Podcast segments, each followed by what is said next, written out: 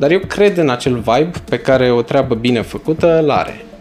Uh, și în capacitatea subtilă de a-ți atrage atenția, nu aia explicită, știi? E cel mai challenging lucru probabil ăsta uh, din toată experiența mea, anume asta de a include un element de disruption, pentru că disruption, prin definiție, inclusiv uh, pentru uh, clienții pentru care am lucrat, însemna un, o, o probă de curaj. Cum ți-ai convins colegii și uh, managerii, șefii să accepte această doză de curaj? Adică ai vreo, vreo tehnică anume sau pe ce se bazează persoasiunea în contextul ăsta? Deci ori facem așa, ori eu plec.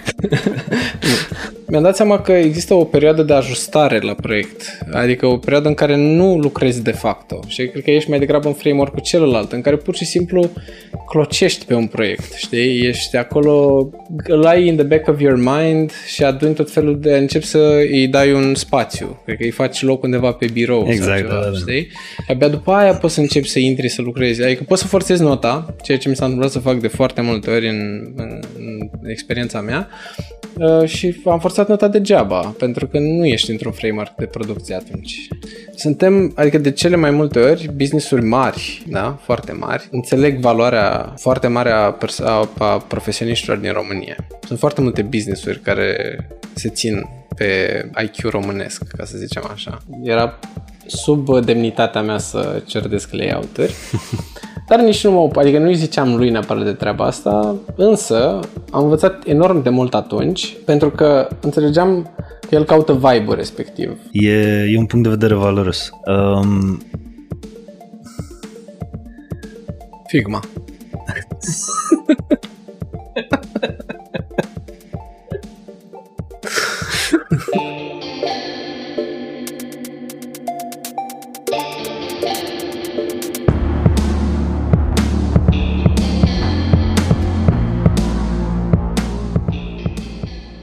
Când m-am apucat de podcastul Secretele Specialiștilor, am vrut să fac o serie de interviuri mișto cu oameni interesanți care au multă experiență în domeniul IT, care au niște cariere de succes în domeniu sau care au povești interesante în domeniu și uh, care au uh, inclusiv sfaturi pe care să vi le împărtășească și vouă despre cum să îți faci o carieră în IT sau dacă ai deja una, cum să-ți o îmbunătățești. Prin 2006, la primul meu job full-time la New Media Agency, am avut plăcerea să cunosc un uh, designer foarte talentat, unul din cei mai buni designeri pe care îi cunosc inclusiv până în ziua de astăzi. Un om jovial, glumeț, modest și cu care m-am înțeles extraordinar de bine. Atât de bine încât l-am uh, luat după mine inclusiv la jobul meu de la Every Matrix, în echipa mea de design și mai nou l-am convins să ne ajute inclusiv la Pentest Tools, este unul din colegii mei. Designul este un domeniu foarte vast, foarte interesant foarte palpitant pe alocuri. În momentul în care vorbim despre designul din mediul digital, deci pentru business-uri din zona digitală, designul e inclusiv un domeniu foarte, foarte interesant din cadrul industriei de IT.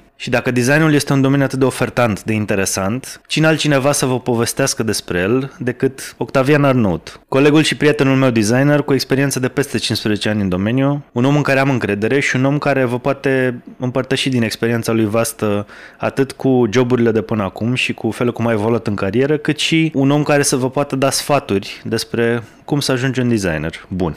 Dacă v-am atras atenția, hai să nu mai pierdem vremea și să-l auzim chiar pe Octavian spunând lucrurile astea. Și noi ne auzim din nou la finalul acestui video. Salut, Octavian! Salut, Vio! Mă bucur mult să te am aici și mă bucur mult că ai acceptat invitația mea să uh, vii să filmăm un podcast împreună. Mă simt onorat, mulțumesc pentru invitație. Noi ne cunoaștem de mulți ani, nici nu știu cât sunt. Or fi 10? Cred că mai bine de 10. Mai bine de 10. 13 uh, ani e minim. Da, ai dreptate. 13 ani e minim. Uh, pentru că uh, fetița ta are 13 ani și ne cunoștem de dinainte să se nască. Exact. Da.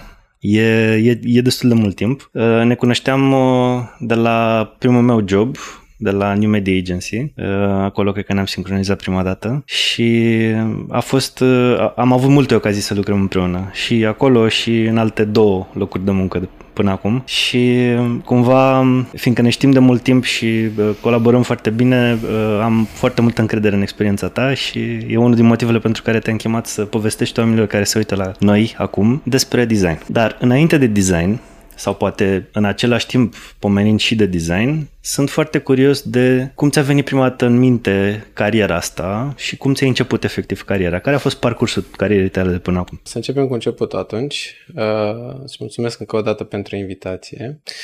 Ideea cu... Uh, începutul a fost uh, foarte organic pentru mine. Accesul la un calculator practic în anii 90 Uh, și cred că niște tendințe naturale de afirmare din vremea respectivă, pentru că tra- traversam adolescența, simțeam nevoia să, să, să, să mă afirm cumva, I guess. Uh, m-a adus mai aproape de zona asta de site-uri, uh, web, care pentru mine erau uh, ceva nou și, mai bine zis, erau ceva nou în ceea ce privește implementarea Uh, sau începeam să descoper cum funcționează aceste site-uri care până, până în punctul respectiv erau doar niște lucruri la care mă uitam. Și având acces la un calculator și niște tooluri de bază, nu știu, pe vremea aia front page, da. Pe vremuri, da. Da, ce vremuri. Photoshop, uh, de exemplu, nu venea să cred că imaginile sunt, uh, că taberele sau uh, boxurile din site-uri sunt imagini sau butoanele sunt imagini, eram, wow, ce revelație, anyway. În fine, de acolo cumva lucrurile au decurs natural, adică am intrat în uh, supa asta și mm, am început să mă interesez, ba de partea de HTML, ba de partea de design. Mai târziu uh, am avut niște joburi episodice în zona asta încă fiind în Chișinău pentru că eu de acolo sunt. Și ulterior, când am venit în București, am început să lucrez efectiv în studiouri de producție. Uh, inițial am lucrat în niște companii mai micuțe, după care uh, am prins un pic de curaj, am început să înțeleg cum funcționează lucrurile și um, am, uh, am aterizat în niște proiecte interesante. O, nu știu, de exemplu, la un moment dat am lucrat pentru un proiect se numea Liber TV, un proiect care uh, își propunea să democratizeze conținutul video, o chestie care era ante Adică venea înaintea YouTube-ului, înainte da. în care, în momentul în care YouTube uh, devenise popular. Știu că, nu știu dacă se lansase pe vremea aia încă, dar știu că era și Trilulilu uh, ca, ca, ca un competitor direct pentru, e, pentru Liber TV. Parcă. Exact, da. Po- poți să zici competitor direct, ei cred că încercau mai degrabă să, din ce mi-amintesc eu, încercau cumva să, să imite ce era YouTube sau ce ar putea să fie YouTube. Uh, Liber TV concura un pic pe zona asta de conținut uh, video un pic mai organizat, să zicem. Se vedea un fel de librărie de film, de era adresat micilor producători de conținut, uh, dar uh, cu pretenții de, I don't know, regizori sau așa. Interesant. Deci un fel de repozitorii de stoc video sau... Cred că uh, nu n-ai putea să spui neapărat de stock video, mai degrabă erau un repository uh, sau o platformă pe care uh, creatorii de uh, scurtmetraje, uh, în special pentru că în România în vremea respectivă nu puteam să vorbim de mai mult de atât, puteau să găsească o platformă și... Am înțeles. Și să se expună. Să se expună, da, uh-huh. exact. Pe lângă asta, bineînțeles, erau o groază de conținut pentru că nu era nimic reglementat, erau o groază de conținut uh, la limita Uh, Decenței? nu, decenței, decent era foarte decent. Vreau să zic că nu aveau licențe neapărat. La lista licenței. Licenței. Să spun. Dar era un proiect extrem de ambițios pentru vremea respectivă și aia a fost uh, cam cea mai drăguță experiență de design in-house pe care o puteam avea în momentul respectiv și eu îmi doream asta destul de mult în momentul respectiv. Uh, și ulterior am intrat în zona agențiilor. Acolo am devenit noi colegi pentru prima oară, la New Media, cum ai zis și tu, și ulterior au mai existat câteva agenții uh, prin care am mai trecut. Nu știu dacă are neapărat uh, vreo relevanță să le uh, menționez. Ideea e că experiența de agenție m-a făcut să înțeleg pentru a câta oară, pentru a, a nu știu câta oară, că îmi doresc totuși ceva un pic mai focusat. Agenția e mișto mișto pentru perioada în care înveți și îți spune niște baze foarte bune, te expune la foarte multe tipuri de proiecte, dar... Uh, și te călește. Și te călește, definitely. Cu deadline-uri, cu... da, exact. Putem să zicem că te călește ca să nu zicem că te abuzează, dar te călește, da. da. Te, te călește foarte bine, sunt de acord. Uh, oricum, uh, ulterior uh, am început să caut experiențe din ce în ce mai uh, focusate și așa am ajuns la, la a căuta cumva să uh, obțin o poziție într-o, într-un departament de marketing sau de brand, uh, unde să pot uh, construi pe un produs, un ecosistem pentru acel produs. Înainte să intrăm în detalii aici, sunt curios de ce ai simțit, că ai zis că ai simțit nevoia să faci tranziția de la a lucra pentru clienți la a lucra in-house pentru, pentru o singură companie. Adică ce te-a condus la, sau de ce simțeai înainte nevoia să, să faci switch-ul ăsta? Care era push În agenție exista acest mare avantaj că, după cum ziceam, expunerea la mai multe tipuri de proiecte, ceea ce îți dădea pe de o parte șansa să vezi în ce zonă te pricepi cel mai bine, să explorezi mai multe, uh, respectiv fiecare zonă venea cu tipul, tiparul ei, nu știu, banking-ul avea stilul ăsta mai uh, așezat, uh, nu știu, Milka sau nu știu dacă putem să dăm nume. Nu, nu e absolut nicio problemă. Okay. Da. Cerea ceva un pic mai, mai playful și puteai să dai seama foarte ușor uh, ce îți place, să zicem, da? Problema cu proiectele din agenție era că erau foarte short-lived, adică aveau un lifespan extrem de mic și nu-ți permiteau să, de obicei, tot era pe fast forward, uh, nu foarte mult planning, ori uh, probabil în lipsa acestor elemente eu îmi doream să să văd cum e și cu planning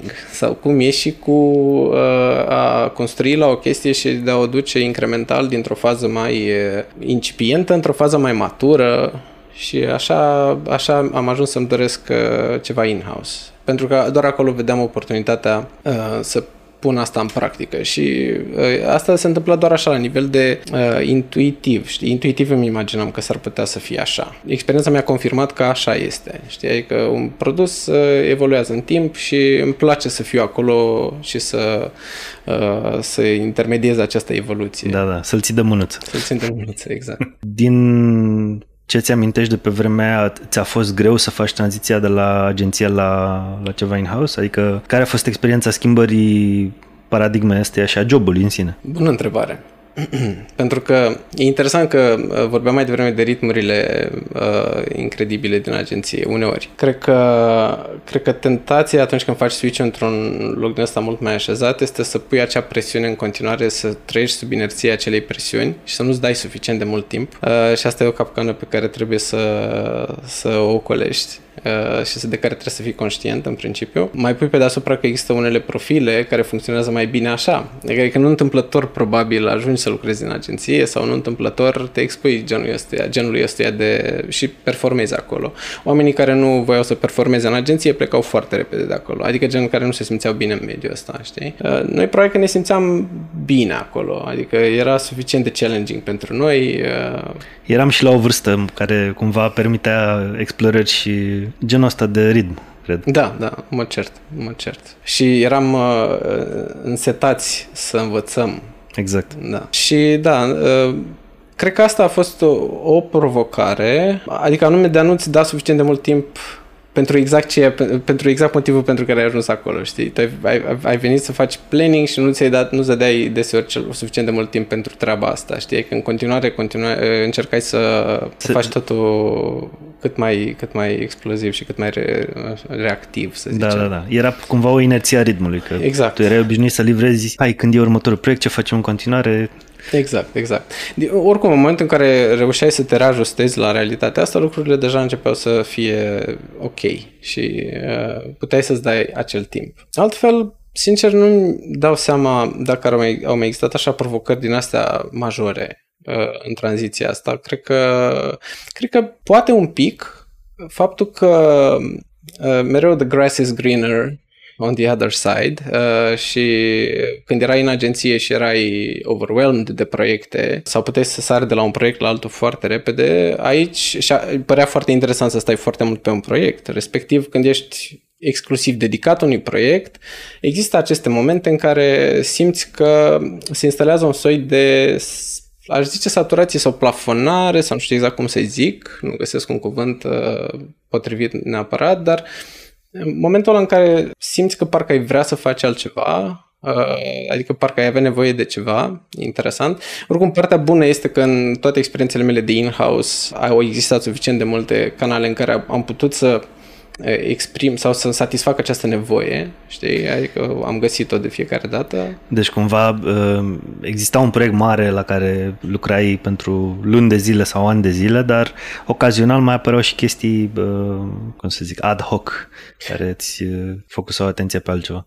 Da, da, da, sau le căutam eu în mod explicit. Uh, adică proiectul mare era motivul principal pentru care eram acolo, dar aveai nevoie de un moment din ăsta de uh, improvizație știi, uh, în toată sinfonia asta. Și acel moment de improvizație de obicei îl căutam tot acolo, dar, uh, uite, de exemplu, ca să dau un exemplu foarte punctual, de obicei colaborările cu departamentele de HR, cam peste tot unde am, am lucrat, au implicat această doză de creativitate de care aveam nevoie, pe care aveam nevoie să o exprim undeva, știi? Și acolo... Pentru ce? Pentru employer branding, pentru proiecte interne, pentru... Pentru absolut orice. Ei comunică de cele mai multe ori cu posibili angajați sau comunică intern în companie diverse inițiative și uh, eu nu fac o diferență atât de mare între comunicarea asta internă sau externă, e tot un soi de comunicare, astfel încât acolo găseam oportunitatea, știi, să, să, să mă duc în zone din astea mai aproape de zona de advertising. Acolo trebuia să fii pe mesaj, trebuia să faci un KV, trebuia să faci niște lucruri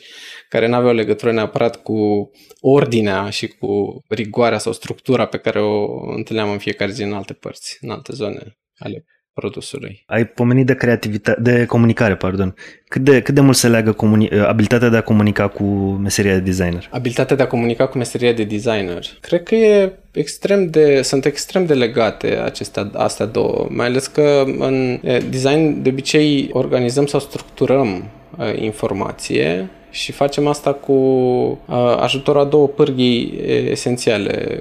Pe de o parte avem partea de text, copii, da? Și îl mixăm cu partea de imagine, simbolică, să zicem, da? Și ele de obicei sunt uh, împletite într-o horă, adică nu vorbesc niciuna dintre ele individual, au o componentă puternică emoțională, cum pare că o comunicare eficientă ar trebui să aibă, uh, ca să stabilească o punte cu, cu publicul și de asta zic că are o, au valențe foarte apropiate.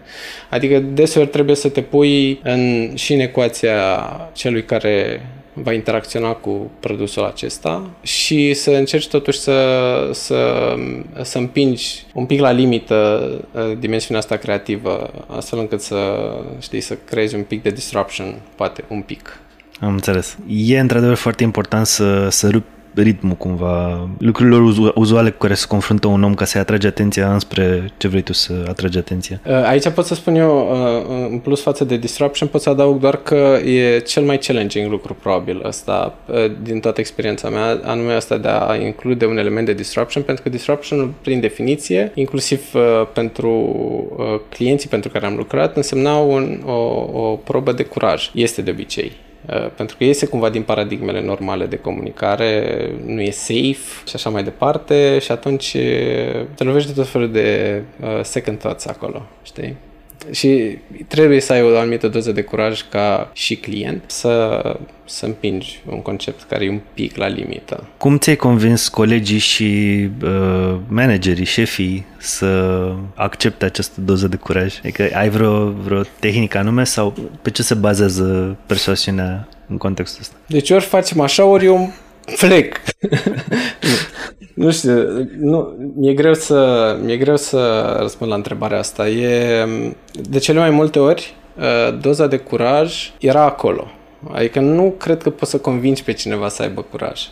Sau n-am reușit eu să fac asta, probabil, într-un mod foarte eficient. Vine cu o asumare, adică eu mi-asum partea mea, eu cred că o să meargă chestia asta, dar Uh, mai departe, trebuie să fie pe același vibe și cel care dă semnătura finală și aprobă bugetul pentru chestia asta. Am avut experiențe de foarte multe feluri, în, uh, adică de, de mai multe feluri în, în sensul ăsta. Uh, au fost clienți care erau foarte playful, adică uh, angajatori, să zicem, da. care au fost extrem, erau extrem, intrau foarte ușor în registrul ăsta de playfulness și care acceptau des, deseori și fără să întrebe prea multe, să adreseze prea multe întrebări o chestie, alte cazuri în care nu s-a putut. Și atunci a trebuit să, să ne rezumăm la comunicare safe.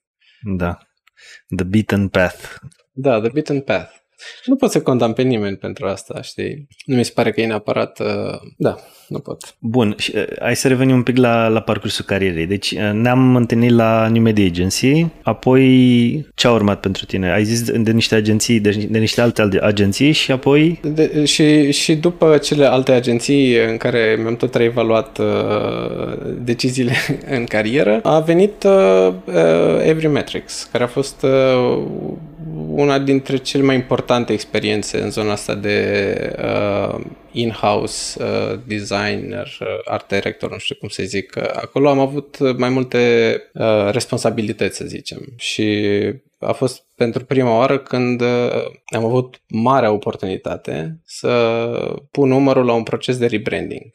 Ceea ce era uitându-mă înapoi, acolo pe loc și totul se rezumă la ne trebuie asta, ne trebuie aia și nu puteam să văd anvergura acelui proiect uh, din ce a început spre ce, spre ce a devenit. Însă, looking back, uh, prin prisma experienței prin care am mai trecut, a fost huge uh, din toate punctele de vedere. Și a fost un proces în care am avut, nu știu, într-un mod extrem de, nu știu cum să zic, nemaipomenit de extraordinar. O ecuație faină în care a existat uh, și bunăvoință, extrem de multă bunăvoință de la stakeholder uh, și deschidere.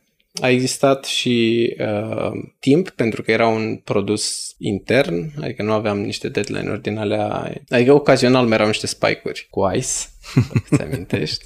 Da. Uh, și, și spike-urile erau extrem de binevenite, pentru că cred că și ele suplineau o parte din nevoia de creativitate, de cum să exprimăm lucruri. Adică îți trebuie niște deadline-uri din când în când, asta Absolut, absolut, îți trebuie niște deadline-uri, da, categoric. Nu e, ca, nu e ca și cum lipseau deadline-urile, pentru că ele oricum uh, există undeva, dar uh, e mișto că în procesul creativ să ai și perioade în care să poți să uh, rumegi o chestie, știi? Da. Și în special pe identitate, unde procesul e de cel mai multe iterativ, se produc ajustări, adică mai amintesc că am făcut niște ajustări de-a lungul timpului pe care cred că doar eu le observam, dar erau importante pentru în întreg uh, procesul, știi? Deci cumva brandul s-a maturizat cu timpul, deși majoritatea oamenilor care se uită la procesul ăsta iterativ nu se sizează neapărat diferențele mai subtile, adică le se sizează pe la mari, care sunt absolut evidente și diferențele alea au contribuit la succesul proiectului din perspectiva viziunii restului colegilor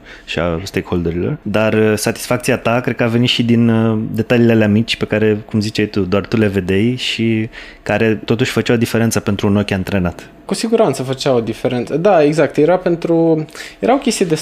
Uh, vine să zic uh, un cuvânt, dar nu, cred, nu sunt sigur de conotația lui. Vreau să zic că e așa o chestie de uh, ownership sau de asumarea responsabilității pe, pe o treabă. Știi? Uh, chiar dacă pentru un client sau pentru un stakeholder e absolut paralelă o diferență de 2 pixeli, pentru mine în principiu nu e. Pentru că uh, de obicei lucrurile astea se vedeau în, în, uh, în schema largă a lucrurilor. Știi?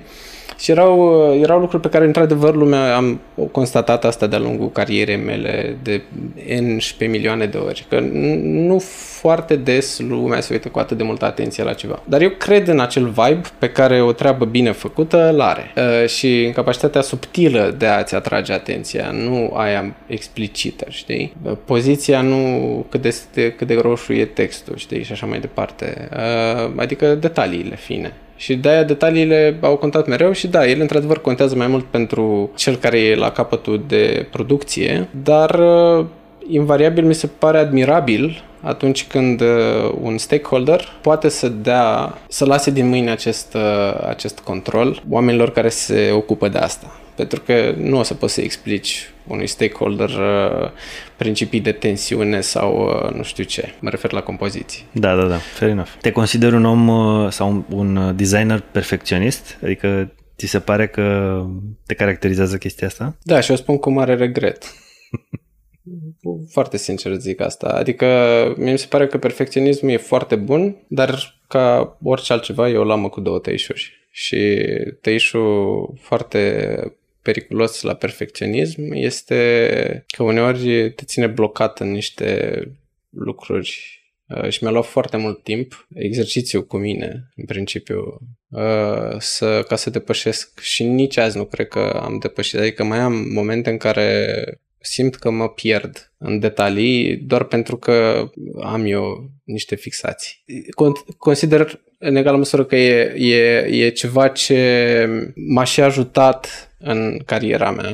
Adică, probabil, în virtutea acestei calități am făcut anumite progrese, dar în egală măsură, dacă nu ești conștient de, de slippery slopes, îți poate face și foarte mult rău. Deci da, sunt un perfecționist, dar nu zic asta din cu vreo uh, mândrie neas, cum să zic, o zic cu...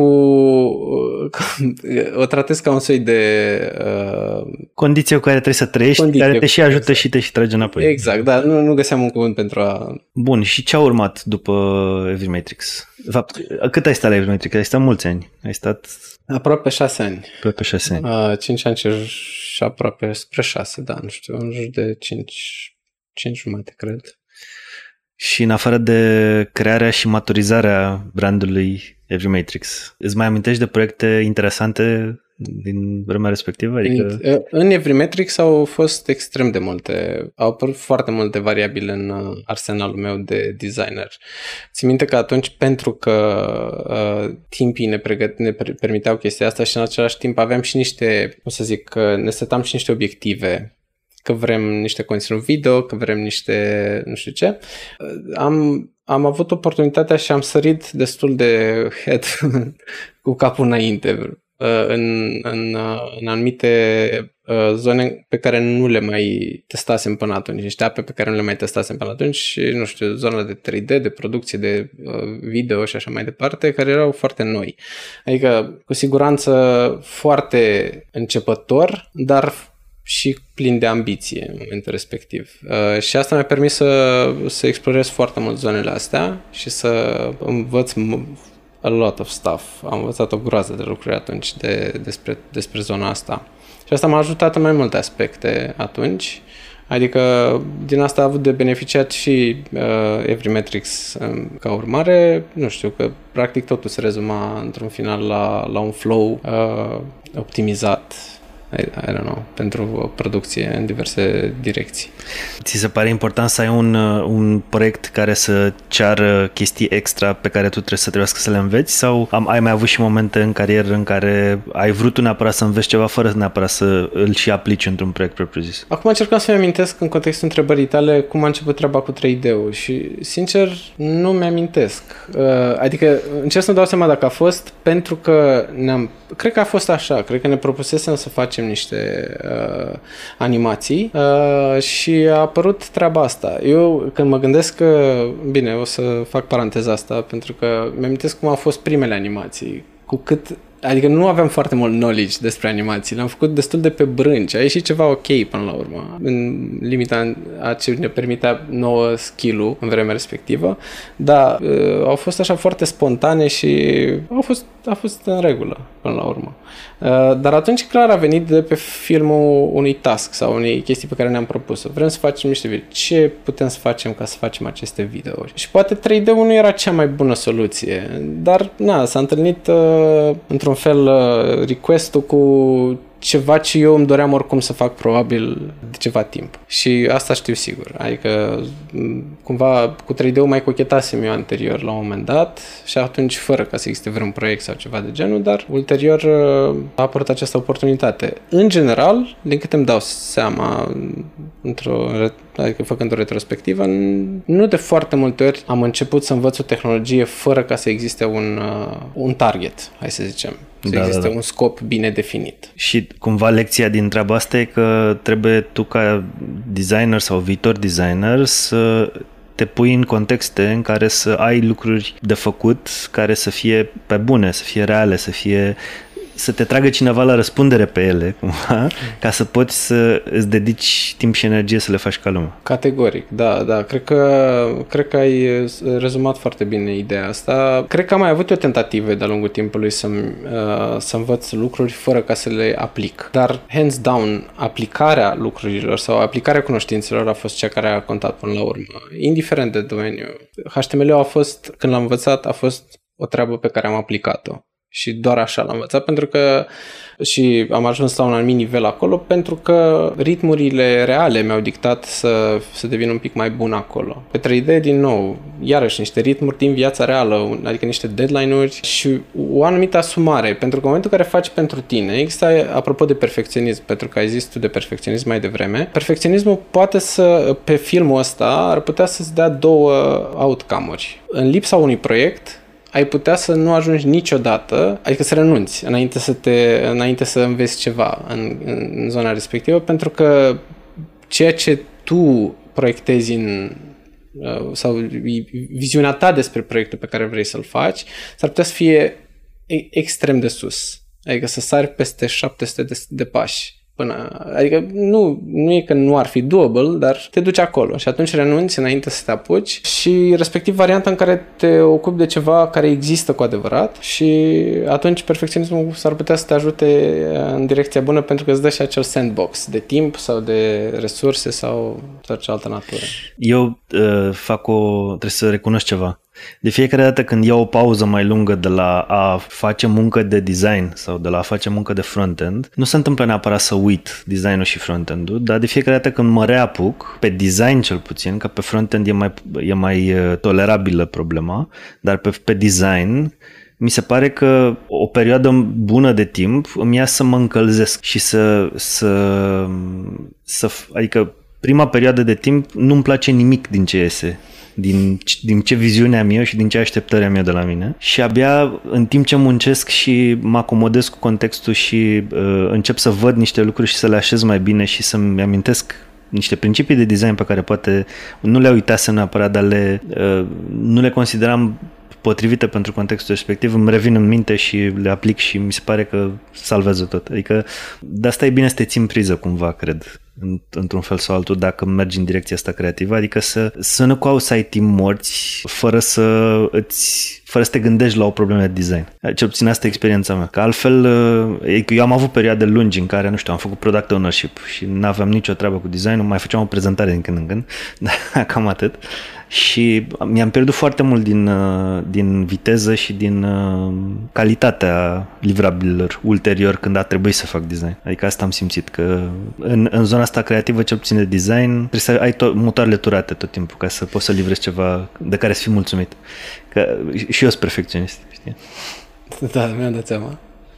Uh, sunt complet de acord cu tine și cred că aș putea să extrapolez și să spun asta de abs- despre absolut orice activitate, sincer. Adică cred că auzim asta și uh, de la sportivii de performanță care fac o pauză de uh, o lună și trebuie să reia, adică să retreacă prin ceva e timp până ajung acolo unde se simțeau ei confortabil, gameri sau, sau da, în egală măsură design.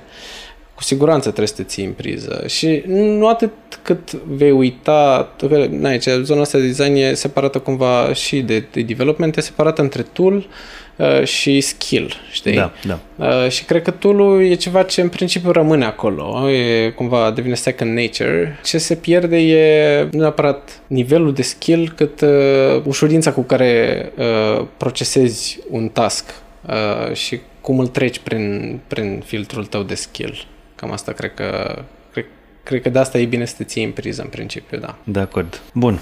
Uh, ce a urmat după Every Matrix?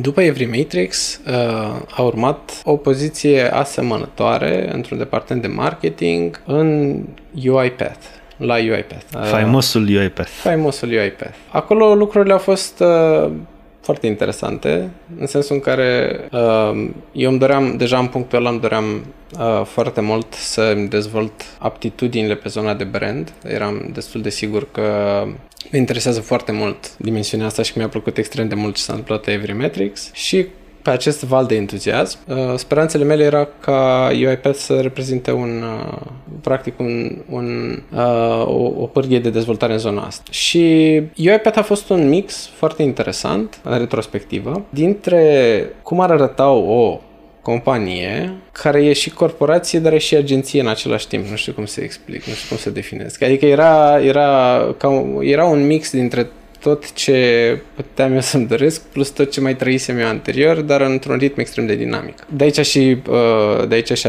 asemănarea cu agenție. Uh, adică era un mediu extrem de reactiv. Nu prea își permiteau să uh, să aibă planning, conceptul de planning, pentru că lucrurile se...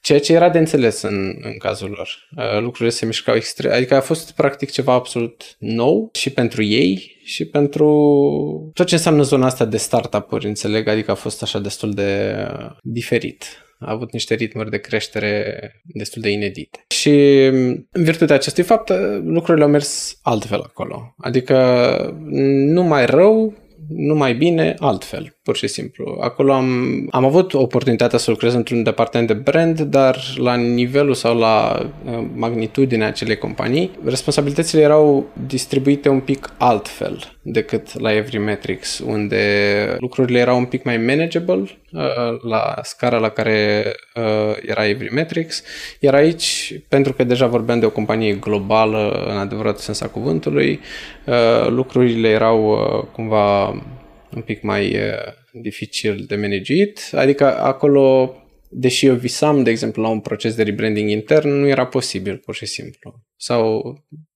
era mult mai safe să-l faci cu, cu uh, externalizată, cu agenție. Și uh, uh, am învățat alte lucruri acolo, pur și simplu. Adică am, am învățat să...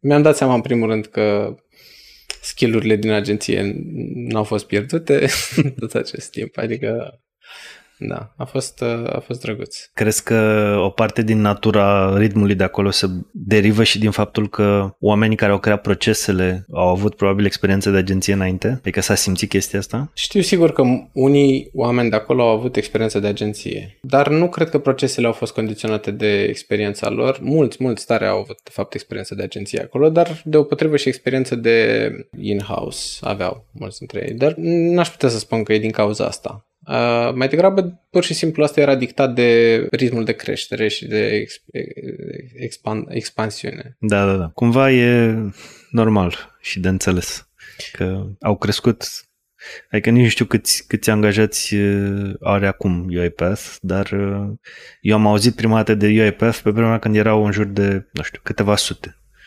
Și brusc acum cred că sunt zeci de mii. Uh, nu știu dacă zeci de mii, adică cu siguranță la ordinul miilor. Uh, uh, ei începuseră cu un an înainte să ajung eu acolo, cred că erau uh, 20 sau în jur de 20, o echipă foarte, un nucleu foarte mic, uh, care uh, într-un an de zile uh, a ajuns 300, ceva de genul. S-ar putea să sar un prag de 100, poate, I don't know, după care 1000 și după aia Adică creșteau cumva e destul de mult uh, și foarte repede. Asta e ideea. Trebuiau să țină pasul cu această creștere. Și procedurile, până la urmă, s-au au apărut, adică invariabil aveai nevoie de proceduri, doar că era foarte greu atunci să ai pretenția procedurilor în primele faze, știi? Uh, mai ales în departamentul Adică unde, unde în schimb am, a fost ok și unde de fapt s-a, s-a simțit experiența anterioară a fost în optimizarea proceselor care existau. Da. Adică pe fiecare segmentel, fiecare trebuia să-și optimizeze munca cât mai bine. Pentru că știai că putea să iasă de oriunde ceva, adică putea să ai, puteai să ai o surpriză uh, și atunci conta foarte mult uh, să știi să-ți optimizezi tu sau să-ți faci flow-urile cât mai, uh, mai ok Uh, pregătindu-te pentru asta. Uh, și acolo a contat această experiență. Da. Și după UiPath? După UiPath am avut o perioadă scurtă de relativ scurtă de freelancing. Uh, în care practic uh, a fost un soi de respiro după perioada UiPath și acum suntem din nou colegi la Pentest Tools. Cum ți se pare schimbarea de ritm din nou dintr-un, uh, dintr-o corporație, chiar și comparând cu Everymatrix, care era o echipă destul de mare, venind acum într-un startup de, cred că suntem 33 acum. După experiența pe care am avut-o în UiPath și experiența din care am învățat o groază de lucruri, am învățat totuși că aș putea să mai rafinez rafinez un pic uh, ce îmi doresc de la o companie și atunci m-am gândit că totuși uh, companiile de la scară din asta foarte, foarte mare nu mi se potrivesc foarte bine sau eu nu mă potrivesc uh, acelor companii. Sunt un pic alte dinamici acolo cu care eu nu m-am potrivit foarte bine. Și ritmuri de altă natură. Și atunci cumva post factum, post UiPath, cam asta am început să caut. De fapt, în acea perioadă în care am făcut freelancing, cumva încercam să definesc ce vreau să fac mai departe și ideea era să, adică am pus foarte mult accent pe, pe, pe ok, e probabil să fie un startup, sunt foarte multe startup-uri, dar atunci ce, ce, ce cred eu că e ok la un startup? Și atunci mi s-a părut că, uite, de exemplu asta cu creșterea, în mod cert a reflectat destul de nasol și împotriva sistemului meu de valori și atunci am căutat să fie ceva care nu e neapărat uh, uh, cu zeci de mii de angajați și creșteri din astea fulminante, deși ți-am zis, a fost o experiență mișto și aia, doar că nu, nu neapărat uh, potrivită pe profilul meu. Și, în mod cert, pentru mine asta este o mare plus, uh, un, o, o echipă mai mică, într-un mediu mai manageable, unde pot să uh, pun în aplicare cam tot ce am învățat în anii ăștia, cam asta îmi doream eu să se... Adică asta îmi doream eu să găsesc sau într-un astfel de loc îmi doream eu să, să, să-mi continui uh, experiența profesională. Cumva cred că în contextul ăsta impactul pe care îl ai în mod direct în ce se vede din ce face businessul ăsta e mult mai mare și cred că și satisfacția unui om creativ care e în spatele ideilor ăstora, cred că e mult mai mare în, în momentul în care are ownership-ul la nivelul ăsta. Adică... Cu siguranță, da. Cu siguranță. Cred că nu exagerez când spun că uh, e foarte fain să ajungi într-un proiect în care e nevoie de inputul tău. Adică se vede că e nevoie de inputul tău și... Uh, nu e nevoie neapărat de cineva ca să execute lucruri exact, gândite exact. de altcineva. Exact, exact. Și asta și faptul că e, e nevoie de... Uh, adică e o zonă în care abilitățile tale ca profesionist de a structura niște lucruri pot fi puse în aplicare foarte eficient. Și da, vorba ta, să vezi o, o, o schimbare palpabilă acolo, da. Cred că asta, dacă ar fi să rezum, cred că asta e, o, e foarte dificil să simți într-un mediu cum sunt corporațiile, I guess, într-un mediu corporate. Acolo lucrurile sunt foarte distanțate, adică gen, uh, totul e, sunt foarte multe interfețe într-un proces decizional și atunci e mult mai greu să, să simți treaba asta și e mai nevoios. Deci cumva echilibru e e mai mult în favoarea unui mediu mai micuț, unde schimbările pot să apară mai repede. Dacă ar trebui să dai uh, un sfat cuiva care e la început de drum și vrea să facă design, ei recomanda să, ca primul job pe care îl caută să fie într-o companie de o anumită dimensiune sau într-o agenție sau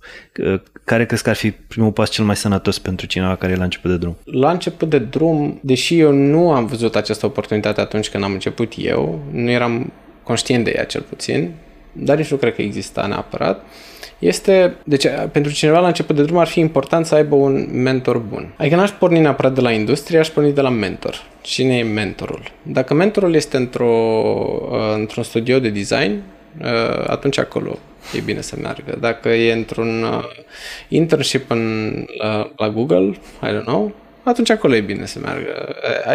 Eu aș căuta, de fapt, să... Cred că m-ar interesa acum persoana de la care aș putea să învăț, mai mult decât mediul. Internship-urile mi se pare interesante din punctul ăsta de vedere, pentru că de obicei acolo lucrează niște persoane care au deja un, un, un, o experiență, au trecut prin diverse etape și automat cred că sunt mentori buni. Și internship-urile sunt o oportunitate să interacționezi și cu zona asta de corporate și să înțelegi un pic mai bine cum funcționează lucrurile la un nivel mai înalt și să te racordezi la realitățile respective. Deci acolo cred că ar fi drăguț pentru un începător. Dar, sincer să fiu, cred că totuși e bine să experimentezi, să vezi, să-ți faci o idee. Pentru că n-aș putea să spun, de exemplu, că experiența de agenție a fost, uh, uh, nu mi-a fost uh, bună sau că aia de corporație nu mi-a fost bună sau n-aș putea să spun lucrurile astea.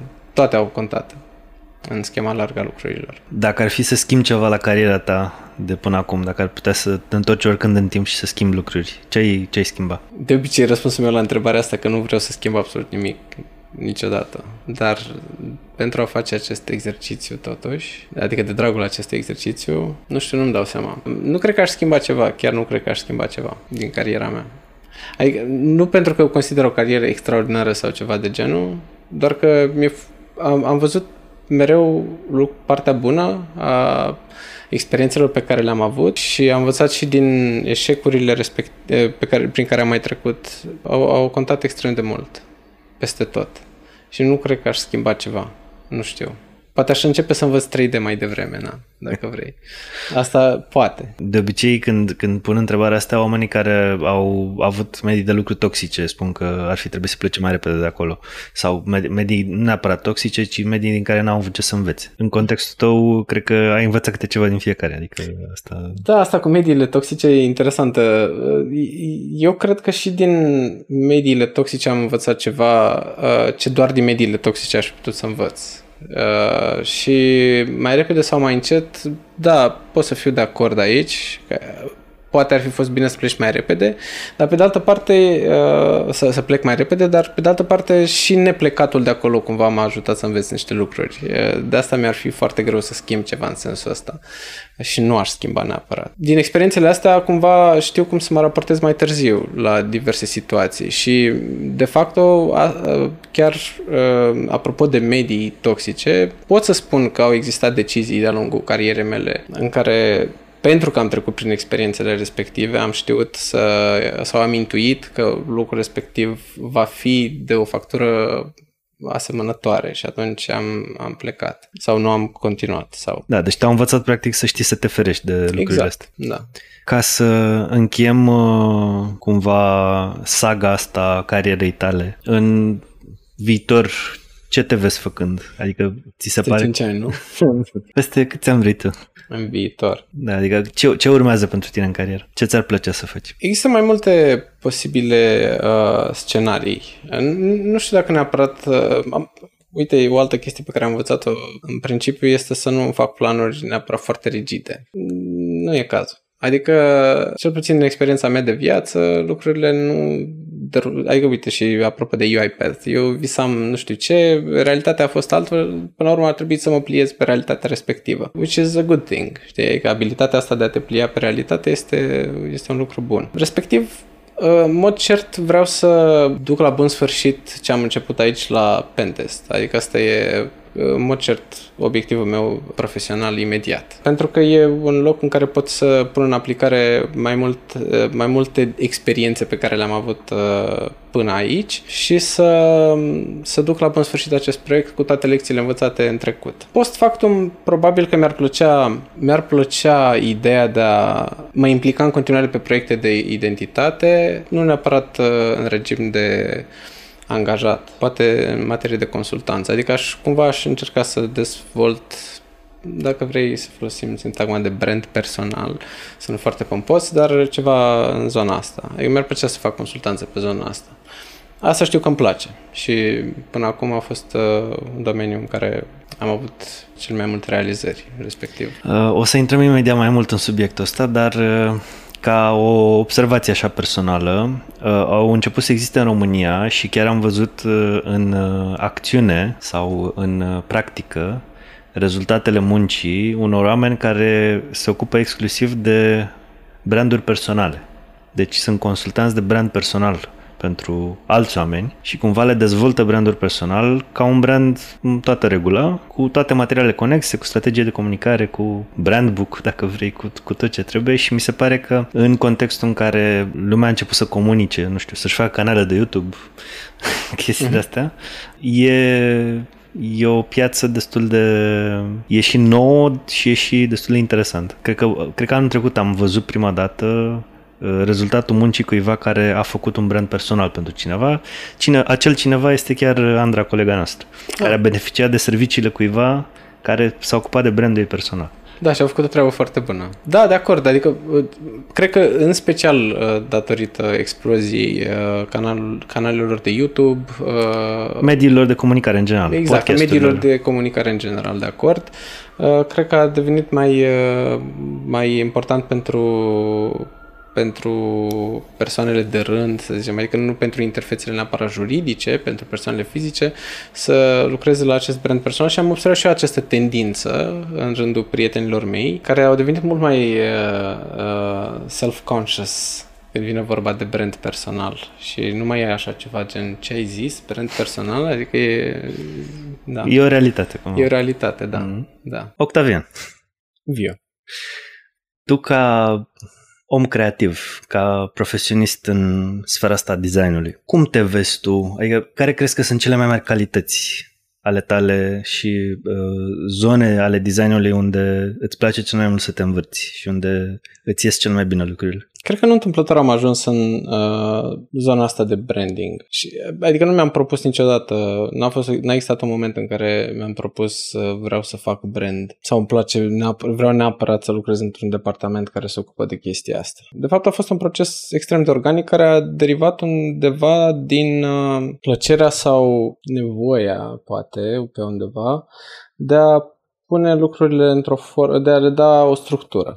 Îmi place structura. Deci putem să speculăm foarte mult de ce îmi place mie oare structura, oare nu e din cauza că pe interior sunt doar haos, de exemplu, haosul creativ, bineînțeles, nu altul. Dar, în mod cert, îmi place și am observat de-a lungul timpului că mă, mă, mă simt foarte bine în uh, contextele unde nu există o structură și e nevoie de una. Anume în ideea de a pune lucrurile într-o anumită ordine. Și brandul, cumva, mi se pare că e așa un mix foarte bun în sensul ăsta, care nu te restricționează pe un anumit mediu, acolo poți să interacționezi cu mai multe medii și în același timp faci uz de, foarte, de mai multe calități acolo în zona de brand, adică uh, e și structură, dar e și un pic de playfulness uh, de care am nevoie ca să, adică am nevoie să-mi satisfac și nevoia asta. Ca să fac un rezumat a răspunsul ăsta, cred că e vorba de, de aspectul ăsta de structură, pur și simplu, adică de uh, confortul pe care îl simt atunci când ajung în disconfort, adică când e foarte multă entropie și trebuie să organizez lucrurile. Acolo cred că e plusul meu sau my biggest strength, dacă vrei. Și dacă ai elimina complet uh, partea asta de brand din uh, ecuație, care ar fi pe locul 2? Răspunsul e foarte... Uh, vrei să, vrei să rămânem în zona de design? Nu neapărat, nu. De-a lungul timpului am cochetat și cu programarea și acolo vedeam posibilitatea să exprim această nevoie, știi? Acolo scrii niște lucruri, gândești un pic uh, niște soluții la niște probleme, există foarte multe valențe comune. Poate totuși n-ar fi uh, neapărat uh, un salt atât de mare, pentru că din tentativele mele de a, de a uh, cultiva zona asta de programare mi-am dat seama că nu nu am suficient, adică nu, nu am suficient răbdare în punctul ăsta să mai fac treaba asta și am petrecut prea mult timp în spectru vizual, dar cred că 3D-ul ar răspunde foarte, foarte, foarte fain acestor nevoi, pentru că acolo de obicei, dar 3D-ul așa într-o formă mai holistică, nu neapărat pe un segment anume. Adică nu doar modelare sau nu doar shading exact. sau nu doar da, randare da, da. sau nu doar da, exact. Un mix dintre astea mi-ar, mi-ar face foarte mare plăcere. Adică 3D-ul era interesant din punctul ăsta de vedere. El necesită extrem de mult timp. Uh, investi, cel puțin pentru nivelul meu de cunoaștere necesita mai mult timp, cu siguranță, dar uh, era interesant să faci saltul dintr-o parte în alta. Adică poți... Uh, una e modelarea, unde creezi lumea, să zicem, și alta e lighting-ul, de exemplu, unde te preocupi de atmosferă și de partea asta de ce redă și lumina ajută foarte mult în a crea emoții. Și atunci ă, s-ar îmbina probabil și cu zona asta, cu pasiunea mea pentru fotografie și multe alte ă, zone din astea cu care am cochetat de-a lungul timpului. Deci cred că în zona asta. Ai, ai menționat de emoție. Cât de important e, crezi, pentru un designer să înțeleagă cum să, să înțeleagă emoțiile în general, emoțiile pe care le percepe și pe care le creează cu designurile pe care le face și cât de important e să stăpânească abilitatea asta de a apela la zona emoție, emoțională și, și creativ emoțională ca să, să fie un designer bun? Cred că de la foarte important în sus, pentru că, sau mai bine zis atunci când totul este extrem de tehnic și lipsește componenta asta, acest lucru se simte și e așa un laborator, e un produs de laborator, știi? Iar emoția mi se pare că e, adică conexiunea asta pe care trebuie să aibă creatorul cu emoția este fundamentală. Și, și în design și în orice altă industrie creativă, știi? Aș cita pe Marele Eminescu. Cât de mult din deciziile pe care le ia cineva în viața de zi cu zi se bazează pe emoție din punctul tău de vedere? Și cât de mult pe, nu știu, date. Cât de multe sunt luate la rece și cât de multe sunt bazate pe emoție. Uh, ne referim la design sau ne referim în general? Hai să le luăm pe rând. Cred că în uh, design destul de puțin, cel puțin din experiența mea, destul de puțin. Uh, acolo am impresia că încă se mai tratează, sau prea puțin, hai să zicem. Uh, și aici mă refer la experiențele mele imediate, nu mă refer la... Adică sunt foarte mulți care au înțeles valoarea emoției și fac uz de asta într-un mod foarte constructiv. În viața de zi cu zi, cred că destul de mult uh, suntem ghidați de emoție și asta nu e neapărat un lucru bun, adică trebuie să o simțim, dar nu neapărat să ne lăsăm purtați. Dar în design ar trebui, cred, mai multă. Și asta s-ar vedea probabil, sau, sau se simte chestia asta pentru mine cel puțin, în uh, argumentări de tipul, uh, sau mai bine zis în approach-uri uh, care pun utilizatorul într-o uh, zonă din asta foarte generală, știi, utilizatorul. E acest, uh, această ființă imaterială. Utilizator și utilizator e o ființă. Da, imaterială, exact. Îi dăm, îi dăm cumva un... Uh, îl degrevăm de emoție în momentul ăla, știi? Spunem, nu ai așa ceva. Utilizatorul e acea acel roboțel care intră și, de exemplu, începe să citească pe o platformă sau, sau el va parcurge această informație exact așa cum uh, îmi imaginez eu că o va parcurge. Și, și asta de obicei, adică uh, cred că prea puțin, bine, aici probabil că e și vina celui care pune în aplicare uh, lucrurile, dar, adică mă refer la, la partea de creativă de producție, dacă vrei, dar cred că pot fi folosite mecanisme din astea de compoziție sau de captare atenției într-un mod non-intruziv, știi? Cred că se întâmplă asta destul de rar. Sau prea rar. Tind să fiu de acord cu tine. Din ce expresii creative am văzut în ultima vreme. Dar aici, apropo de, uh, că vorbisem mai devreme de zona asta de safety și zona de disruptiveness. Safety, în mintea mea, echivalează cu un soi de blind spot. Adică tot ce s-a validat ca approach până în punctul respectiv, este considerat safe pentru că cineva a mai făcut asta și cumva nu întrece sau nu, uh, nu, nu, nu nu uh, riscă niciun Nu riscă niciun fel, exact. Și, iar, și, și, și atunci când nu riști niciun fel, cumva rămâi așa într-o zonă din asta de sub, sub o anumită medie, să zicem, da? Iar disruptiveness-ul, de fapt, e la care trigărește emoția. Și pentru că nu avem atât de mult disruptiveness, concluzionez că nu prea vrem, dar ai nevoie de acel curaj acolo. Știi? Adică nu prea suntem pregătiți să ne asumăm această, această raportare. Deși de fiecare dată am observat, asta mi se pare un pic uh, ironic, în mai multe medii în care am lucrat, oamenii au apreciat disruptiveness-ul, aceiași oameni care nu au fost pregătiți niciodată să-l uh, pună în aplicare sau nu au fost pregătiți să-și asume uh, treaba asta. Asta cred că e problema. Cred că e problema de asumare și cred că e problema de asumare în sensul că oamenii pe care i-am întâlnit până acum în carieră, mulți din ei cel puțin, din păcate, au uh, senzația că nu au voie să greșească. Pentru că, prin definiție, în momentul în care îți asumi niște riscuri, te expui eșecului. Și frica de eșec, mai ales la nivel profesional, în momentul în care e o decizie pe care spui semnătura, poate conduce la, uh, adică uh, aduce cu sine riscul uh, de a da kicks cu un proiect sau cu o direcție sau cu un approach și e păcat pentru că, ok, o parte din experimentele astea s-ar putea să fie failuri, s-ar putea să nu meargă, dar alea care merg, merg într-un mod uh, excepțional, într-un mod uh, mult mai bun decât uh, așteptările cred, uh-huh. ce am văzut. Și tocmai de asta cred că noi ca nație, sau nu știu care e explicația, dar uh, sunt, uh, sunt oameni din, uh, din mediul ăsta care își asumă prin definiție niște riscuri și de obicei ei sunt cei care câștigă pe termen lung. În orice fel de experiment ar fi implicate riscurile astea. Adică, până la urmă, dacă nu rici, nu câștigi, vorba aia, care aparent e românească. da, exact, compensator. Da, cred că, cred că ai dreptate apropo de eșec și de, uh, aspect, de aspectul ăsta de frică de a greși și, și deși de foarte multe ori am auzit treaba asta că e ok să greșești, eu nu cred totuși că e până la, până la capăt asumată treaba asta când, când vine de undeva de sus. Adică E ok să greșești în anumite marje, dar nu ne...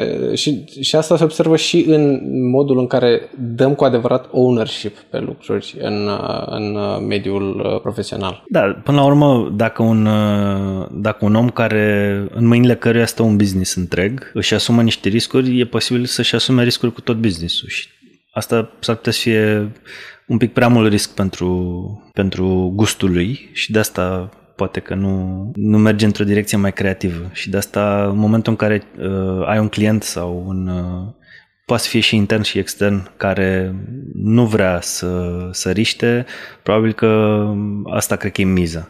Dacă e o miză mai jos de atât, adică dacă nu e vorba de uh, faptul că merge sau nu un business, ci pur și simplu că e reputația lui în joc, atunci mi se pare nu lașitate, dar cum o comoditate toxic. Dacă vrei să fie călduț și vrei, vrei ca rezultatele tale să fie predictibile, nu neapărat excepționale, dar pe o anumită, într-o anumită medie, atunci nu cred că te expui suficient la posibilitatea să iasă bine și să fie super mișto. De acord. Dar și nu știu dacă se potrivește neapărat discuției noastre treaba asta, dar cumva constela cu, cu mine ce ai zis mai devreme.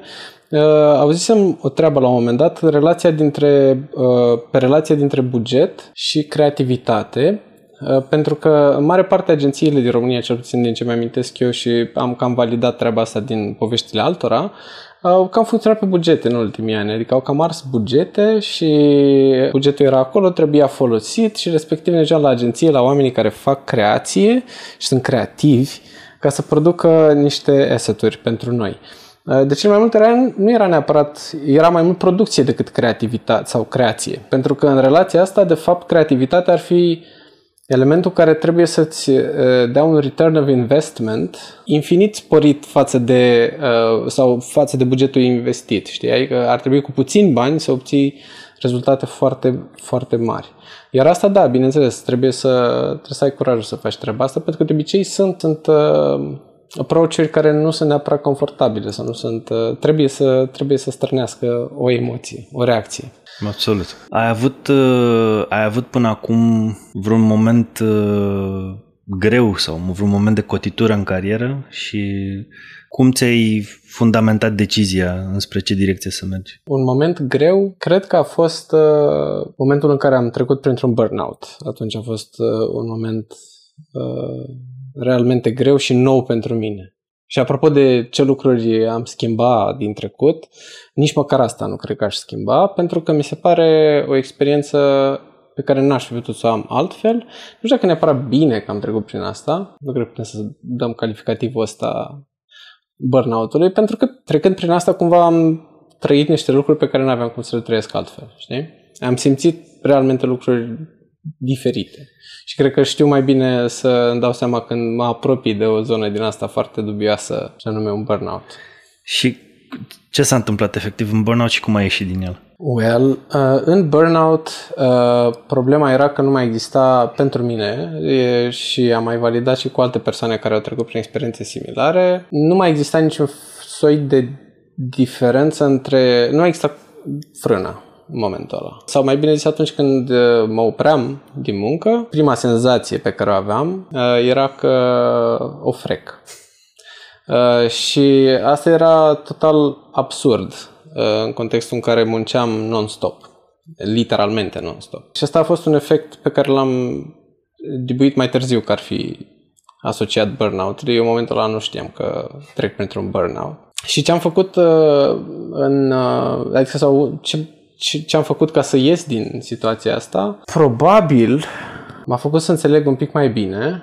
În relațiile astea dintr-un mediu de business, e, adică e greșit să mizezi pe faptul că cineva o să aibă conștiința, în momentul în care te roagă să faci ceva sau îți dă un task, să aibă conștiința load-ului pe care îl ai. Și pentru că vorbeam mai devreme de faptul că sunt anumite tipologii de persoane și ne-am expus în mod conștient în anumite momente sau inconștient, dar uh, în virtutea mediului ne-am expus la anumite tra- tratamente, cumva avem această tendință să luăm peste noi sau să luăm chestii și să nu spunem nu. Și cred că a fost exercițiul ăsta de a, de a exersa un pic mai mult cu, cu a înțelege propriile limite atunci și de a, de a trece peste sentimentul foarte ciudat, care probabil tot pe fondul ăsta undeva se instalase, sentimentul foarte ciudat că a spune nu este o dovadă de, uh, sau e, e automat se traduce în faptul că nu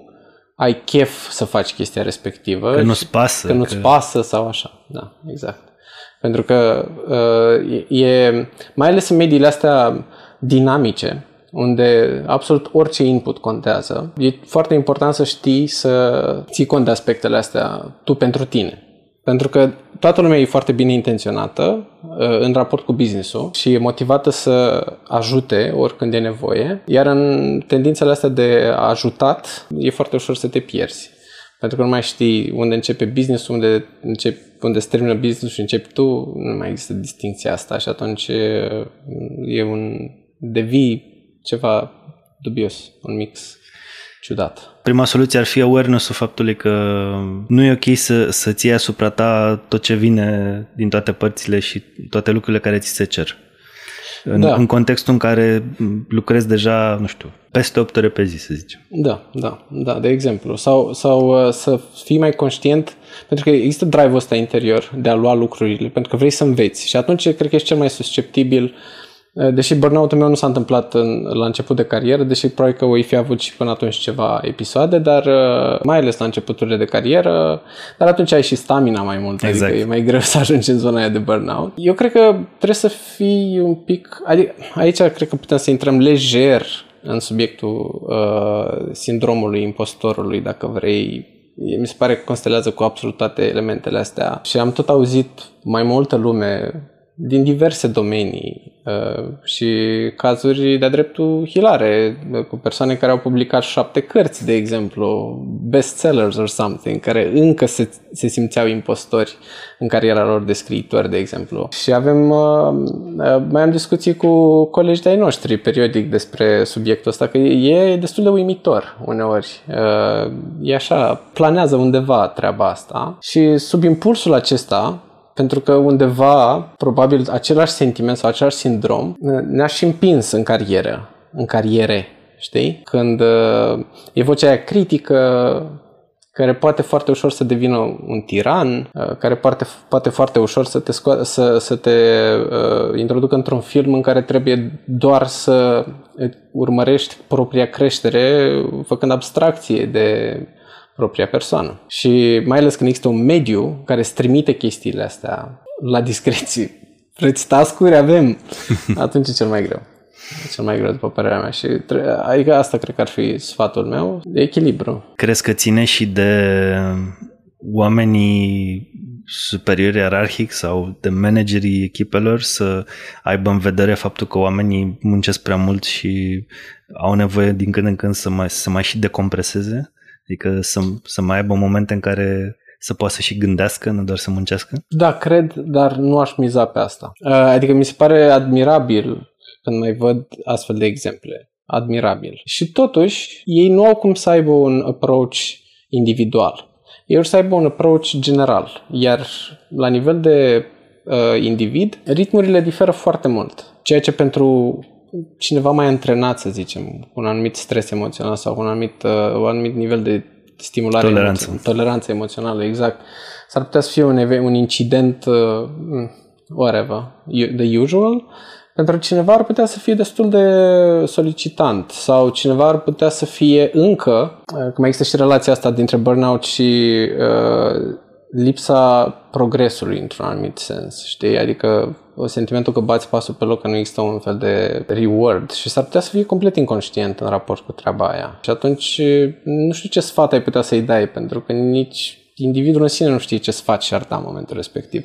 Dar eu cred că introspecția e cheia aici. Adică... Așa e. În general, introspecția e răspunsul la, la întrebările despre starea ta, în general, normal. Tu, tu ar trebui să te cunoști suficient de bine încât să poți să zici stop sau să poți să zici, băi, mai vreau sau să poți să zici, băi, nu-mi place aici, trebuie să schimb ceva. Da. Cumva din tine ar trebui să vină asta, dar cumva balansat ca să, să să-ți dai ocazia să vrei o pauză sau să vrei ceva, o schimbare, trebuie întâi să îți atingi, adică să simți că ești aproape de limită. Dacă renunți prea repede, s-ar putea să cazi în panta cealaltă în care ajungi să faci nimic până la capăt sau să nu ajungi să petreci suficient timp într-un mediu pentru că la primul semnal de stres te-ai panicat și sau mă rog, ai considera că e prea mult pentru tine și trebuie să te oprești. E, e, o, e o balanță acolo și e, asta, asta e partea nasoală, cred, sau nu știu dacă e nasoală, dar riscantă, e că până n-atingi limita, nu știi unde e limita. De acord. Și, și cumva locul în care crești cel mai mult, cred că este foarte aproape de limită, dar niciodată depășind limita. Cel puțin pentru persoanele de o anumită factură și de un anumit drive interior, de, o anumită, de un anumit nivel al voinței, acolo e idealul, să, să se simtă puști, adică uh, împinși până în aproape de limită, dar să știe exact când să, cum să facă să nu depășesc. În altă ordine de idei sunt și oameni care lucrează foarte bine pe rutină și pe lucruri care sunt foarte bine delimitate și cu genul ăla de oameni, cred că, sau în fine, genul ăla de oameni cred că ar trebui să-și impună altfel de abordări, nu știu. E, depinde de fiecare. Adică fiecare ar trebui să se cunoască și de asta e mai greu la început, că nu te cunoști și nu știi ce să cer de la tine sau ce să cer de la, de la echipele sau de la proiectele în care te bagi. De acord, da, și apropo de asta, iarăși un motiv pentru care mi-e foarte greu să răspund la întrebarea ce aș schimba, pentru că fix despre asta e vorba, știi, apropo de ce ziceai tu mai devreme, de punctele alea în care ai ajuns acolo într-un punct de maxim și acolo se întâmplă într-adevăr foarte multe lucruri deopotrivă bune, adică pozitive și negative. Ale pozitive de obicei au legătură cu a jongla cu acele constrângeri pe care le ai în acel moment și de a scoate ceva ok și asta nu cred că poți să faci, de exemplu, individual, revenind la cum e mai bine, cu proiect sau, sau singur. Uh, cred că cu proiect, pentru că acolo apar aceste constrângeri, acolo apar factorii care există. Da, da, adică aici, aici mi se pare că da, și apropo de asta, cred că prima întrebare la interviuri ar trebui să fie te cunoști? Da, eu cred că e ceva ce înveți de-a lungul timpului, adică nu poți să ai pretenția că cineva se cunoaște. Evident, e hiper admirabil când un manager cu experiență, de fapt în asta cred că văd valoarea maximă a managerului, sau ce, ce face pe un manager să fie bun, este experiența de a lucra pe lângă oameni, de a fi fost și el la un moment dat în, în zona asta și de a înțelege uh, pantele pe care poți să aluneci și să poată anticipa cumva niște momente uh, dramatice, cum e un burnout, de exemplu, dar mi se pare uh, greșit să mizezi doar pe asta. Da, da, da. Așa e, nu prea ai control. Adică sunt relativ rari oameni care, care au flair ăsta să, uh-huh. să citească și să simtă oamenii din jurul lor, din păcate. Dar mulți manageri. E inevitabil cumva. Sunt da. multe proiecte, cineva trebuie să dea raportul mai departe, da, cineva trebuie să coordoneze. Da, e, e normal. It's part of the process. Am discutat de momente grele. Așa. Care a fost, uh, sau care au fost, dacă sunt mai multe notabile, cele mai fericite momente din cariera ta? Adică momentele în care ai simțit o satisfacție notabilă. Cele mai fericite cred că au fost, uh, dacă să le luăm așa cronologic, uh, am fost extrem de fericit cu al doilea meu job în București, în care trebuia să, trebuia să fac, nu știu când se întâmplă asta, mulți ani în urmă, cu 15 ani în urmă, orientativ, făceam uh, template-uri de site-uri acolo și trebuia să facem, adică stakeholderul principal, dacă ți amintești, era un site, se numea Template Monster. Normal. Și el ne punea, adică el, el își dorea, eu eram în principiu cam, cam unicul pe design acolo, era o inițiativă micuță, dar erau mai mulți, adică funcționa pe baza unui call center, era, era un mix mai interesant așa. Și ideea era să să, să, să găsim niște designeri drăguțe, el asta, asta era claim-ul lui, să găsim astea și să le imităm și să le vindem pentru clienți. Ceea ce uh, domnul perfecționist uh, nu putea să facă, adică nu era sub demnitatea mea să cerdesc layout-uri.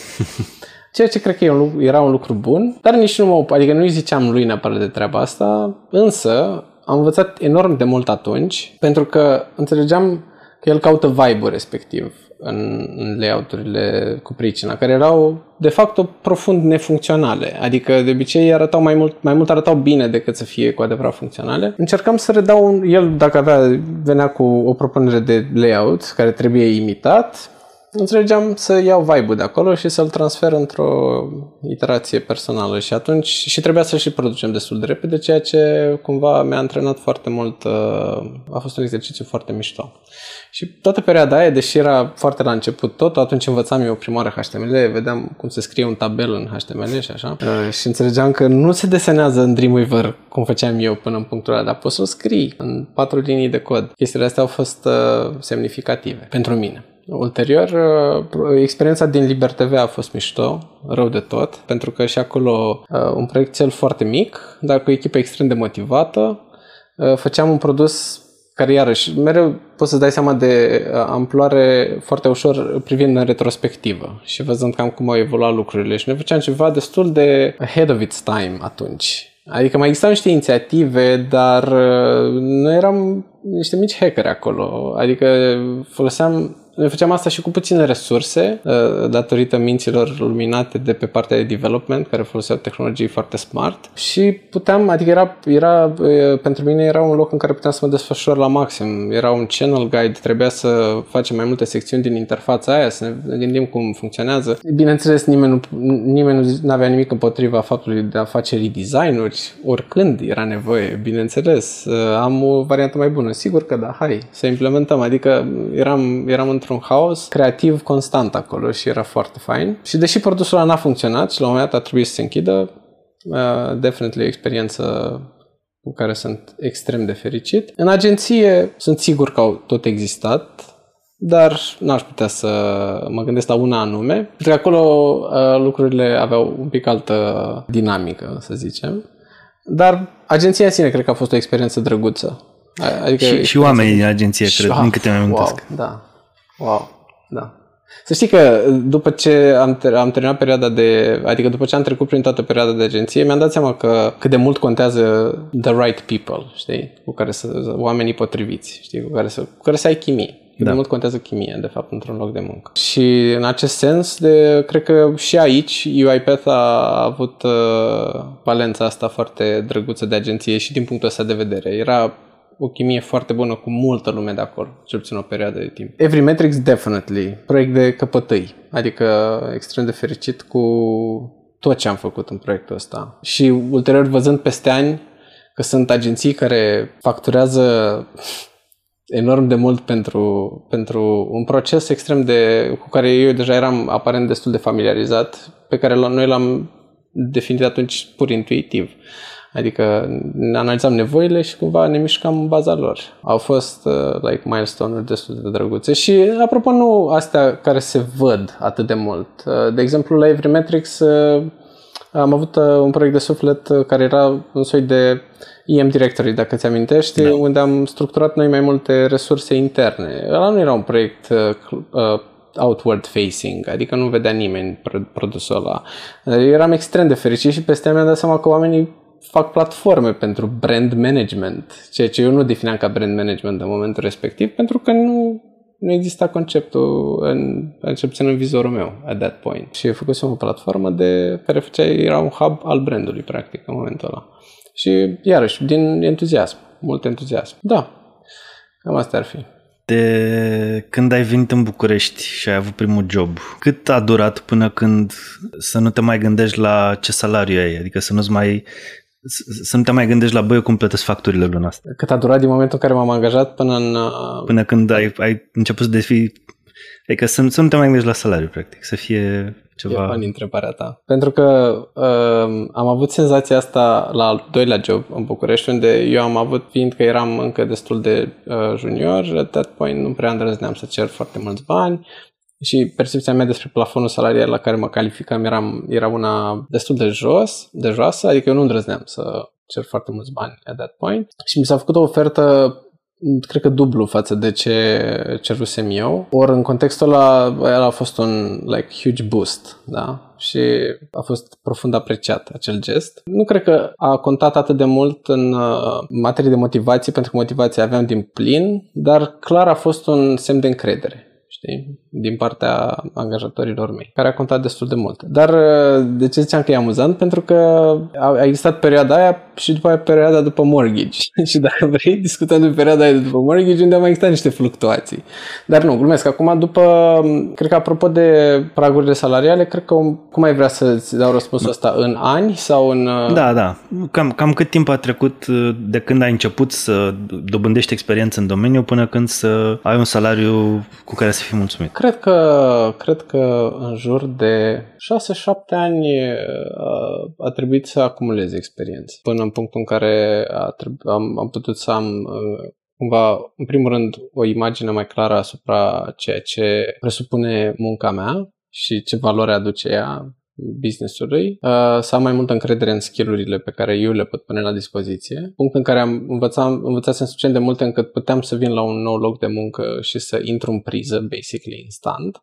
Nu aveam nevoie de onboarding sau nu știu ce. Da, cam așa. 6-7 ani probabil. Întreb pentru că, din păcate, percepția multora care vor să lucreze în IT e că umblă câinii cu ovrigi în coadă și iei 5.000 de euro în al doilea an pe lună ceea ce nu se întâmplă. Adică nu e cazul. Și genul ăsta de gândire cred că trădează mai degrabă o toleranță scăzută la stres și, și la muncă în general. adică tu îți dorești de fapt salariu mare, nu îți dorești neapărat să ajungi să-l meriți. Știi? Asta, asta simt uneori în, în oamenii care mă întreabă chestia asta. Bine, mai există și un aspect practic pe care îl înțeleg perfect și anume cum, cum ai putea să ajungi să te întreții. Adică dacă ai deja, dacă lucrezi în alt domeniu, spre exemplu, și vrei să schimbi domeniul și să intri în design, să zicem, uh-huh. cât timp ar dura de când ești super junior, entry level la început, până când să ajungi să ai un nivel salarial comparabil cu cât aveai înainte. Ceea ce, mă rog, e o întrebare punctuală care se răspunde de la caz la caz, dar pe asta o înțeleg. E o frică de faptul că dacă vrei să începi într-un domeniu nou, trebuie oricum să treacă niște timp înainte să fie și apreciat financiar în domeniul respectiv, ceea ce e normal. De acord, și din punctul ăsta de vedere, corporațiile mi se par, dacă e un mare avantaj pe care corporația îl are față de businessurile mici, este că acolo poți să faci și ei preferă să te uh, să migrezi în interiorul corporației de pe un departament dintr-un segment în altul uh, ca să și acolo poți să-ți menții cumva pragul salarial la care te-ai angajat anterior, which is a big plus. Știi? Da. Că poți să te duci să faci perioada introductivă ca junior și să acumulezi experiență menținându-ți cumva pragul salarial pe care l-aveai anterior în segmentul... În alt departament, da. Da, în alt departament, da.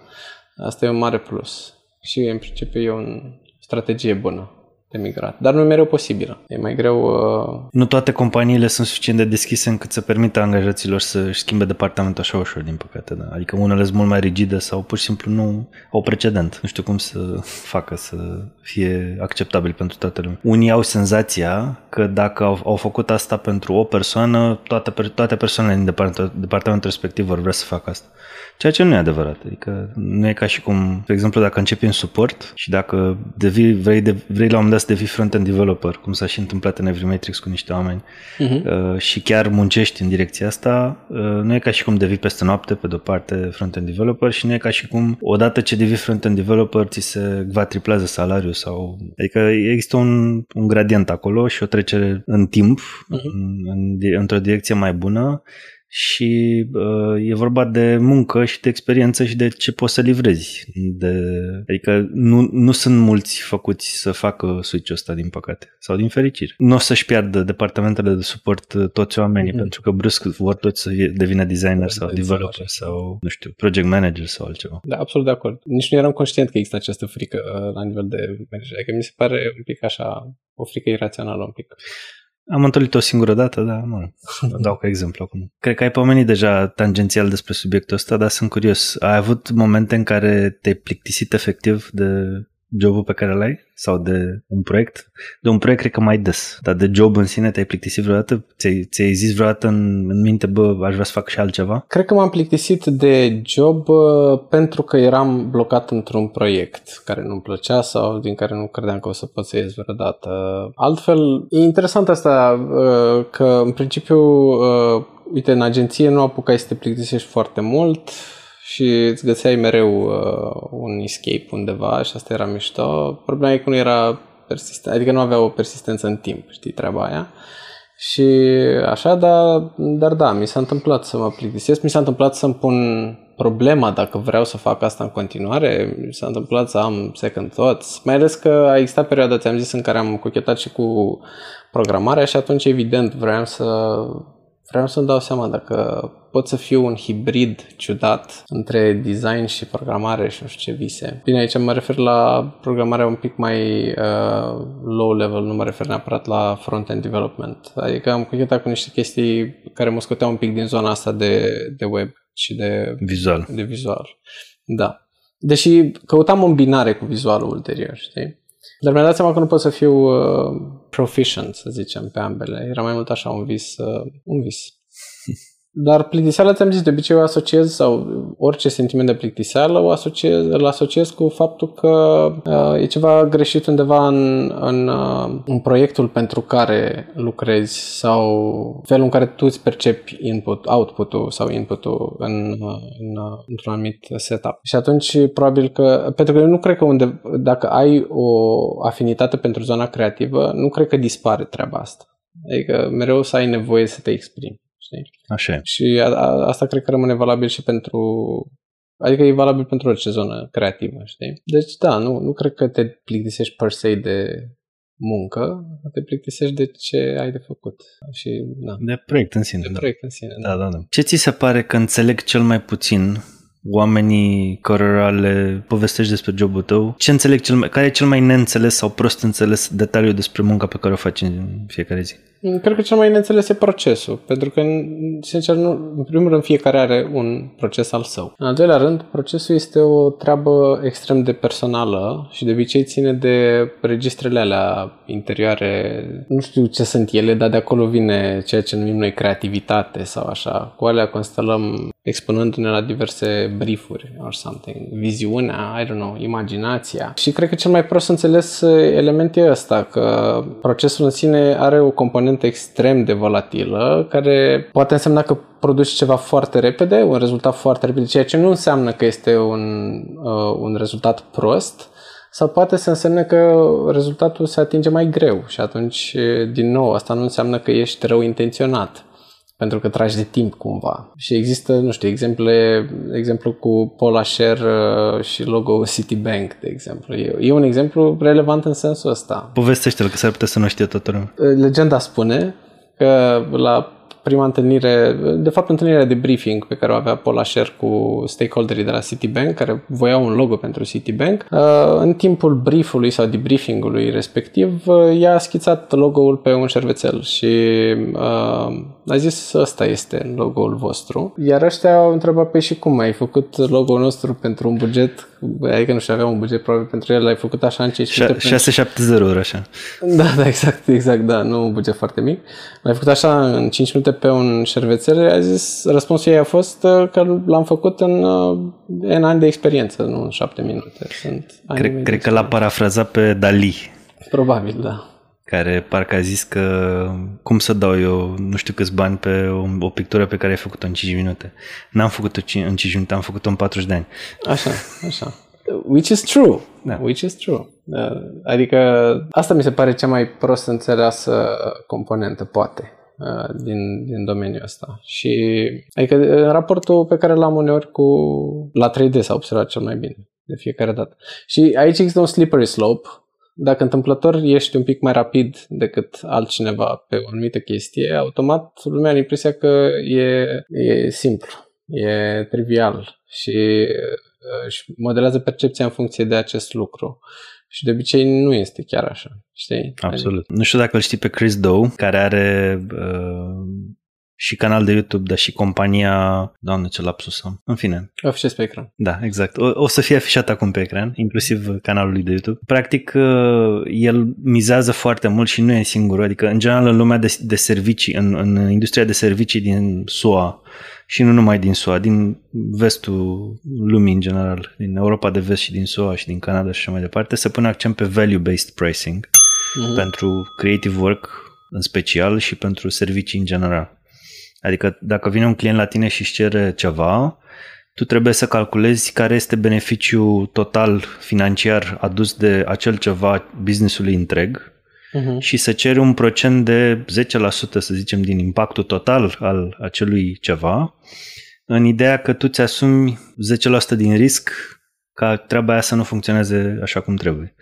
Și acei 10% sunt cu ordine de magnitudine mai mult decât ar fi uh, dacă ai calcula costul pe oră, să zicem, uh-huh. un proiect. Adică uh, în anumite industrii și cu anumiți oameni și în anumite contexte, value-based pricing cred că chiar are sens, uh, tocmai în ideea că prețul pe oră pentru un serviciu cum e designul uh-huh. pune accent pe faptul că dacă tu te miști repede, ești plătit mai puțin.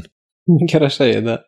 Adică dacă faci ceva în două zile uh, și ceri multe mii de euro, versus cineva care îl face în două luni și cere mai puțin, tu ești văzut dubios pentru că cum să faci ceva atât de repede și să iasă atât de bine și totuși uh, să te plătesc atât de mult pentru doar două zile de muncă. Adică asta e percepția generală. Și da, are, are uh, inflexiuni și din artă unde e vorba lui Dali care cred că influențează percepția și are și valențe, în, adică inflexiuni în felul cum percepe lumea valoarea în general și traducere în bani.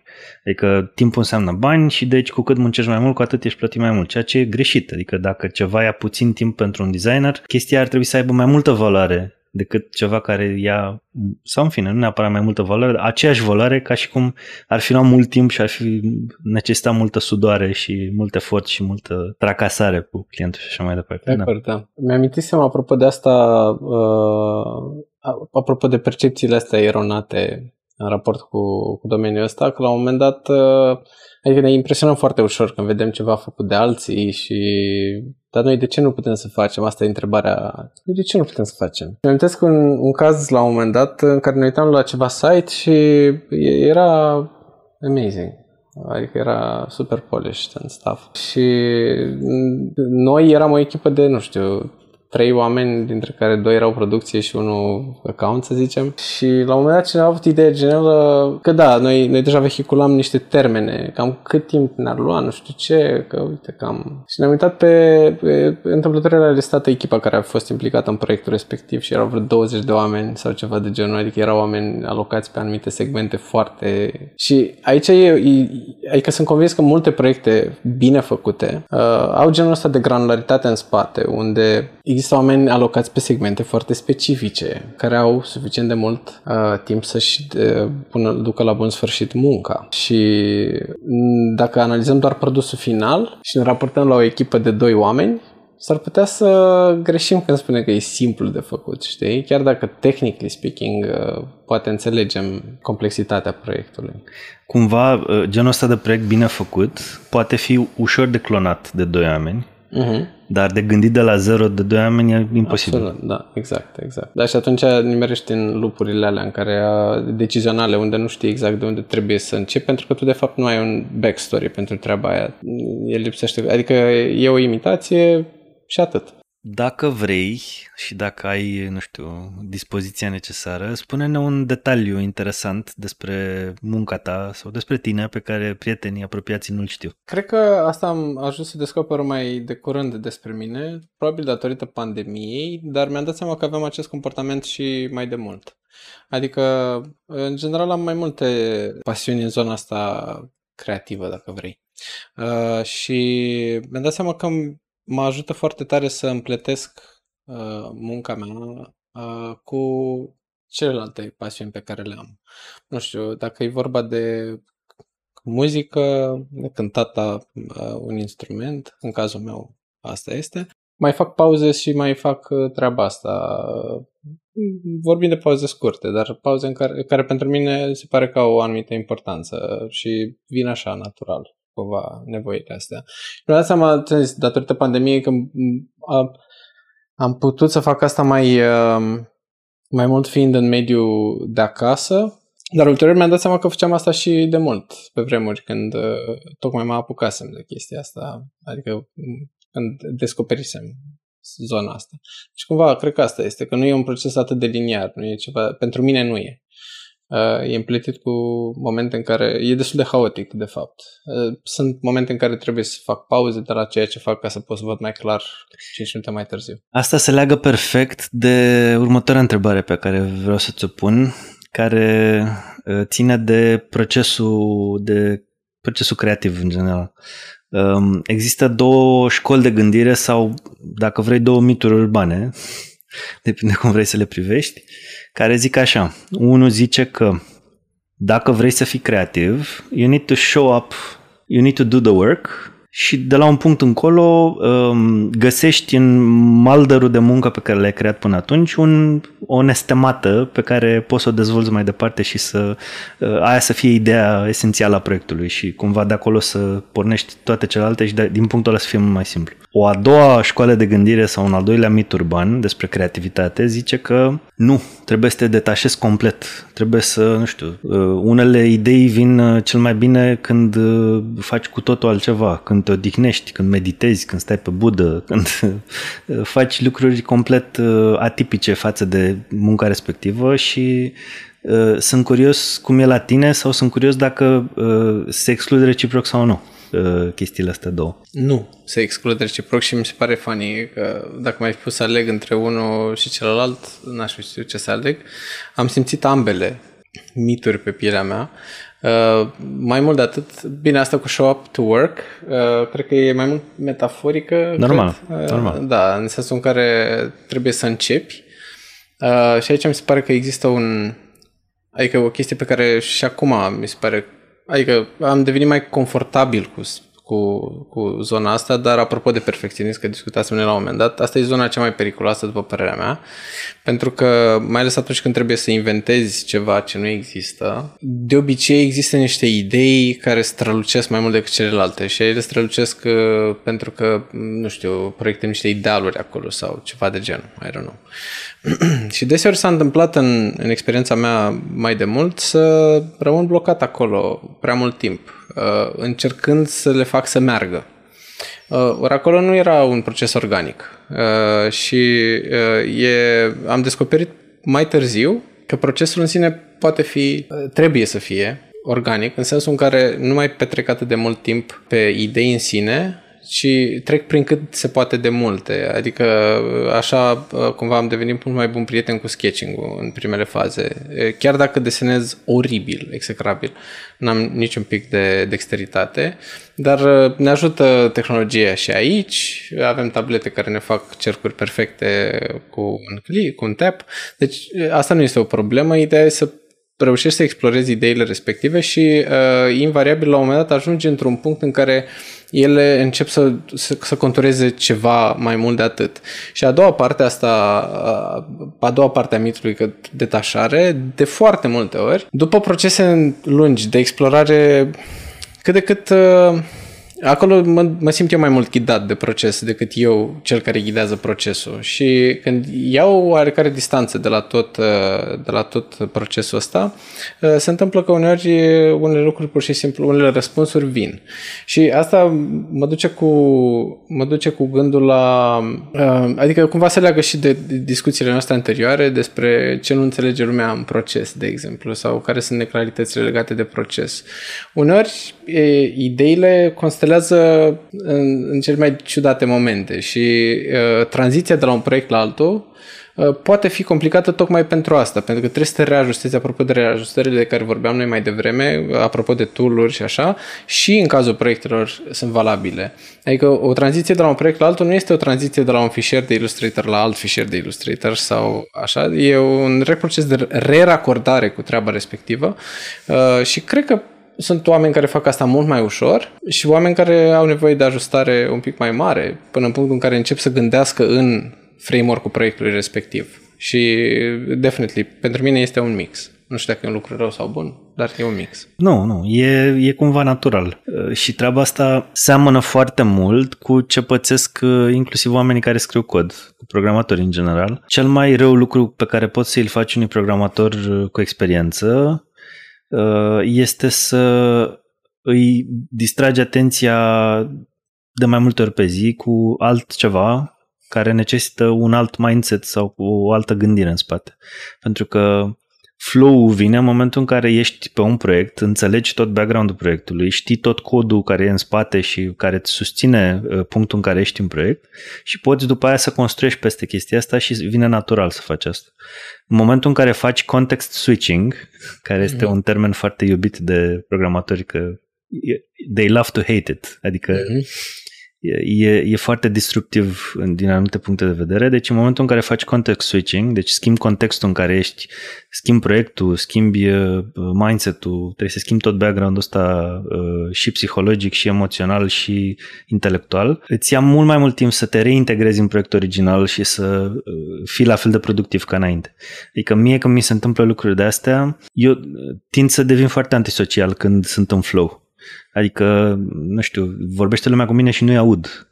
Uh, sunt, deci sunt complet de, detașat de realitate și, și asta pentru că uh, simt că sunt într-un punct critic al proiectului în care am niște idei pe care dacă nu le implementez le uit sau pe care dacă nu le implementez se vor denatura în, fiindcă mă gândesc la altceva, știi? Nu o fac intenționat, o fac natural, asta simt eu că, adică așa mă, mă văd muncind în anumite contexte. Nu mi se întâmplă, adică mi se întâmplă relativ des, mai ales când am uh, chestii multe de făcut și știu exact ce am de făcut. Când nu știu exact ce am de făcut, sunt mult mai fazi așa, adică am Uh, sunt mai explorativ, nu sunt foarte focused pe ceva anume, uh, încerc să-mi dau seama care ar fi cea mai bună soluție, atunci trebuie să fac context switching și atunci trebuie să mă detașez. Adică sunt două moduri diferite de muncă și cred că ține de cât de mult cunoști calea din fața ta. Adică la mine așa e cel puțin. Dacă vreau, dacă știu exact ce am de făcut, trebuie să nu mă deranjeze nimeni X ore până când termin ce mi-am propus să fac pe ziua aia sau până când termin feature respectiv, lucrul respectiv. Când nu știu ce am de făcut, uh, mă ajută să mă deconectez. Și cred că, cred că e la fel cu toată lumea și inclusiv în, în zona asta creativă, în zona de design, cred că e similar. Adică în momentul în care explorezi ceva, ambele lucruri te ajută și ambele școli de gândire, dacă vrei. Categoric, da. Și ca să adaug, uh, apropo de context switching, inclusiv uh, chestii super triviale uh, pot fi uh, masiv uh, disru- massively disruptive uh, și nu știu, care din, din exterior pot părea foarte, foarte dubioase pentru cineva. Când ești focusat într-un proiect și, nu știu, trebuie să dai un uh, icon cuiva din alt proiect, să zicem. Și asta în sine poate fi extrem de disruptiv. Adică, cel puțin în experiența mea, e, e ceva ce evit să fac de, de fiecare dată, dar bine, e în natura muncii, trebuie să fac jumping-ul ăsta și cred că undeva în zona asta, cred că putem să facem o relație cu burnout-ul, că vorbise mai devreme de burnout. Eu cred că mediile foarte dinamice, unde nu ai suficient timp să intri în zona aia, în care să simți că existi undeva într-un context să context... internalizezi, da. Exact, să internalizezi contextul și așa, acolo cred că există cele mai mari șanse să apară un soi de extenuare, pentru că switch-ul ăsta nu poate fi făcut suficient de repede. Și dacă e să mă raportez la perioada în care am făcut acest, uh, când am, am, am trecut eu prin asta, cumva s-ar, uh, s-ar valida această ipoteză. Și a, a doua chestie mi se pare interesant cum începe un proiect. Mie, mie procesul de început a unui proiect nou mi se pare de cele mai multe ori cel mai contraintuitiv. Pentru că pornești de la niște lucruri, pornești de la un mood board de obicei, ai un brief și de foarte multe ori trebuie să începi să faci ceva acolo, dar mi-am dat seama că există o perioadă de ajustare la proiect, adică o perioadă în care nu lucrezi de facto și cred că ești mai degrabă în framework-ul celălalt, în care pur și simplu clocești pe un proiect, știi? Ești acolo, îl ai in the back of your mind și aduni tot felul de, începi să îi dai un spațiu. Cred că îi faci loc undeva pe birou exact, sau ceva, da, da. știi? Abia după aia poți să începi să intri să lucrezi. Adică poți să forțezi nota, ceea ce mi s-a întâmplat să fac de foarte multe ori în, în experiența mea, uh, și am forțat nota degeaba, pentru că nu ești într-un framework de producție atunci. Și dacă, dacă iese ceva, nu iese la standardele care te aștept să le iei de la tine. Uh, da, da, bine, da. Nu intrăm în discuția cu standardele aici. Vă rog frumos. Da. Niciodată nu e. Standardele sunt o chestie abstractă, sunt uh, soarele pentru o molie, nu știu, ceva de genul ăsta. O sursă de lumină care se depărtează pe măsură... Da, nu glumesc, dar cam așa e. Adică, gen, mi se pare că, mai ales pentru profilele astea de oameni care sunt uh, autodidacți, în, în, adică s-au ed, autoeducat și mai ales dacă vrei să te menții undeva în uh, actualitate cu ceea ce faci, nu prea cred că există E bine să-ți formulezi un standard, e bine să știi când, da, sunt ok, e excelent. dar e destul de greu să ajungi acolo, o părerea mea. Mie cred că de-aia mi-a plăcut uh, în poate mai mare măsură uh, partea de front-end mai degrabă decât partea de design, deși și designul mă pasionează și e, e un lucru uh, pe care îl fac activ în fiecare zi aproape, adică îl aplic chiar și într-o mică măsură în aproape tot ce fac, dar în, în zona de front-end, uh, apropo de, de uh, standarde de neatins pe care ți le impui și nu le atingi, nu le atingi niciodată, în, în momentul în care creezi ceva, în momentul în care faci un design, în momentul în care uh, gândești un lucru unde n-ai limite, adică uh, unde ai blue sky sau unde ai, n-ai constraints suficient de multe și nu știi când e gata, nu poți fi niciodată gata în front-end uh, dacă e usable, dacă e accesibil, dacă folosești toate tool din auditorul de site-uri, uh, da, dacă, dacă faci, dacă treci prin anumiți pași, știi când e gata. Ceea ce eliberează endorfină și uh, e satisfacție instantă. Și cred că asta m-a atras uh, mai degrabă în zona asta, fiindcă există un, un end goal spre care poți să tinzi, care e foarte greu de atins, fiindcă mi-am impus standarde foarte înalte în, în zona asta și impun inclusiv oamenilor cu care lucrez, uh, uh, săracul Ștefan, standarde în zona asta.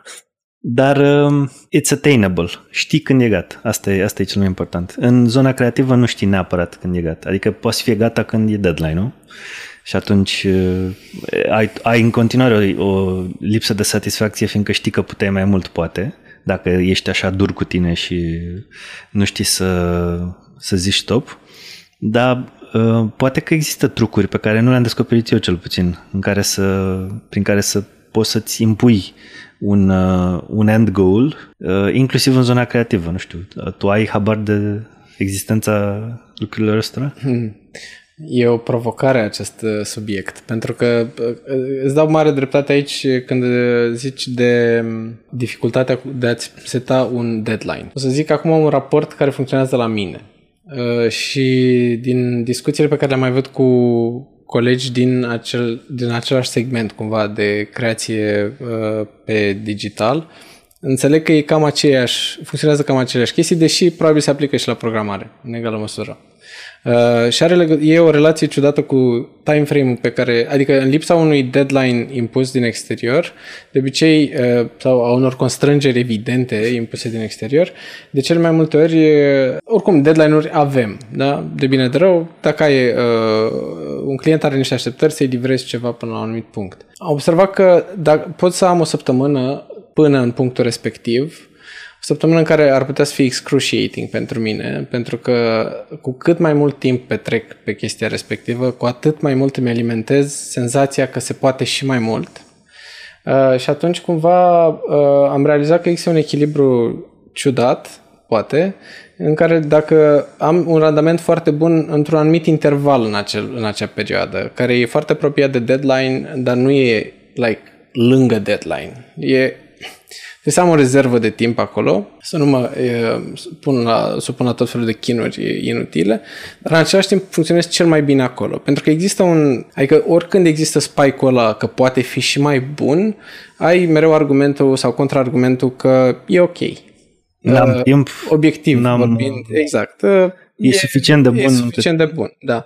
Și încă un aspect foarte important, mi se pare asta de segmentare a, a livrabilelor. Nu cred că, adică imaginea ideală din mintea noastră de cele mai multe ori e foarte inflamată. Cel puțin, bine zic, noastră, mă refer la mine, bineînțeles, suntem mai mulți, dar e foarte inflamată pentru că de obicei acolo vedem versiunea finală, să zicem, da? Dar versiunea finală, până în punctul în care ajunge versiunea finală, trece prin mai multe iterații și de obicei e suficient să faci o versiune, un început bun de versiune finală și poate servi drept un punct foarte bun în care s-ar putea să se și invalideze, de exemplu, sau ar putea să fie, uh, să, să pulseze după o sesiune de review cu niște idei și mai bune pe care, na, după aia le duci. E un proces, uh, adică nu mai e un proces 100% individual în care doar tu te lupți cu hoardele, e un proces în care toată lumea se luptă cu hoardele, știi? Și adică în punctul ăla cumva tu te ocupi de catapulte, eu mă ocup de, știi, de idei, I don't know. Dar vreau să zic că e, e, e un teamwork acolo foarte clar. Și e important să vezi și sesiunile de feedback ca un, o parte din proces. Și în momentul în care, spre exemplu, ești freelancer și n-ai echipă pe care să te bazezi, prin care să, cu care să treci prin procesul ăsta, poți să implici clientul, nu? Bineînțeles, clientul, da, da, e fundamental. Uh, și clientul, cumva, aici cred că uh, tendința e în general, sau din experiența mea, tendința inițială era să proiectez eu idealurile mele în client. Asta era problema, știi, de fapt. Pentru că de cele mai multe ori, poate o versiune care în ochii mei este subpar, funcționează foarte bine pentru client și atunci e ok și e important să zică clientul ceva în punctul ăla, right? Adică e inutil să stau să mă chinui două luni ca să-i divrez nu știu ce balauri, care în punctul ăla oricum nu mai sunt foarte conectați cu... Adică toată narrativa aia din spatele s-ar putea să nu fie convertibilă în vreun fel în realitate. S-ar putea să n-aibă sens pentru client. Deci e foarte importantă implicarea lui în proces. E, e un punct de vedere valoros. Um... Figma.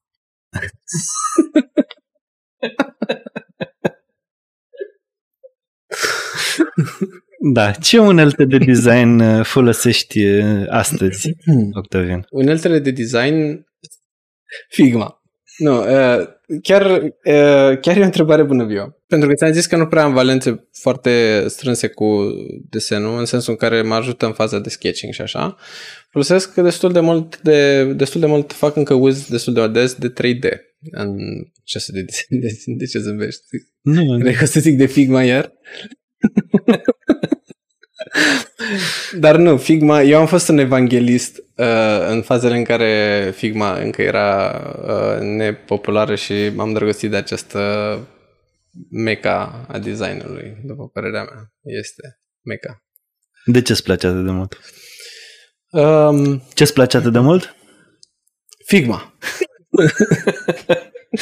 de ce? Figma Uh, de ce îmi place atât de mult? Pentru că devenise foarte... Adică noi, noi pentru că avem atâția ani în, sau bine zis, am prins perioadele în care online încă era în dezvoltare. Adică eu am colegi care încă care nu au, nu știu de Flash sau, sau gen, se pare credibilă chestia asta? Da, normal, da, sunt tineri. Și mie, și mie mi se pare credibilă, dar mi se pare incredibilă în același timp. Dar uh, era o perioadă în care toolurile pe care noi le foloseam erau relativ improvizate. Adică foloseam Photoshop pentru că nu aveam ceva mai bun sau Fireworks uh, pentru că... Fireworks cred că a fost cel mai apropiat totuși de, de un tool La început atunci, da, da, da, da. Cum erau tabelele, o chestie, un proxy suficient de bun la vremea aia pentru designul de layout-uri. Exact, exact, da. Și era și vectorial.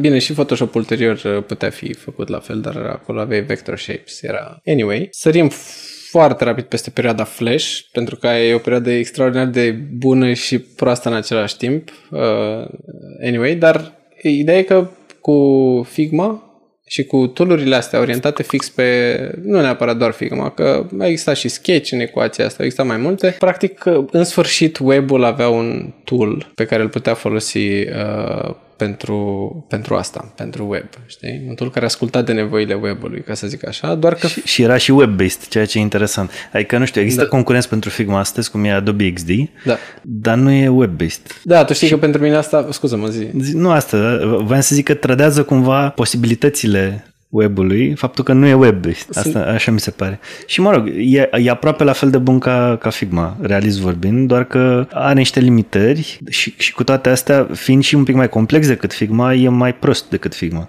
Pentru că Figma, fiind mai simplu din anumite puncte de vedere, îți dă mai multă libertate creativă, cred. Uh, da, cumva XD-ul a ajuns mai târziu din urmă uh, trendul ăsta. Da. Cred că prima a fost sketch dar el era exclusiv Mac și era exclusivitatea asta care, cel puțin pe mine, început la un moment dat să mă deranjeze, probabil pentru că nu mai eram pe Mac. da, Apropo de faptul că ziceai că e un tool web-based, e funny. Eu aveam un prieten care era și mai evanghelist decât mine, cu mult timp înainte. Uh, a început să... și el e un early adopter cam pentru o groază de lucruri. Și apropo de Figma, el, el era folosiți Figma, folosiți Figma, e web-based și eu vedeam asta ca o, ca o chestie de... Uh, uh, nu puteam să iau în serios un tool care e web-based. în momentul ăla. Eu care veneam din background-ul de aplicații instalate, mamuți, gen Photoshop, Illustrator, nu puteam să iau în serios un tool care rula din browser. Până în punctul în care a trebuit să optimizez un proces, un flow. Și unicul pe care îl aveam disponibil era Figma în momentul ăla. Și m-am îndrăgostit. A fost uh, imposibil. Bine, eu mi-am instalat foarte repede aplicația standalone de pe desktop ca să depășesc acel moment de, ca să-l integrez mai ușor, dar s-a dovedit a fi excelent și e fabulos, e fabulos. Cu plugin și cu toate celelalte care au apărut peste, peste câțiva ani, a devenit cu adevărat un competitor real și e, e viitorul. Te mai întoarce vreodată la, nu știu, Photoshop sau la altceva? ne ferește chiar mă gândeam, adică uneori mai fac exercițiile astea de imaginație și mă gândesc cum ar fi să fac exact treaba asta. Imaginează-ți un, un uh, canvas de Figma cu, I don't know, de canvasuri, artboard-uri, frame-uri, whatever, uh, uh, cu instanțe ale unui site. Imaginează aceeași chestie în Photoshop. E cumplit. E de multe ori mai multă muncă pentru că nu există sisteme... Uite, hai să vedem ce face Figma atât de bun. În primul rând, care are sisteme de inheritance pentru stiluri. Da, are sisteme de inheritance pentru stiluri și cumva îți face un... Uh, uh, bine, hai să le luăm așa. În primul rând, pentru că toată lumea iubește acest termen, e scalabil. În sensul în care un proiect ajunge să fie greoi la un moment dat, dar dacă ții de o anumită rigoare de structură, sunt slabe șansele să ajungă într-un punct în care nu mai e, adică e, ajunge la așa. E colaborativ. That's huge.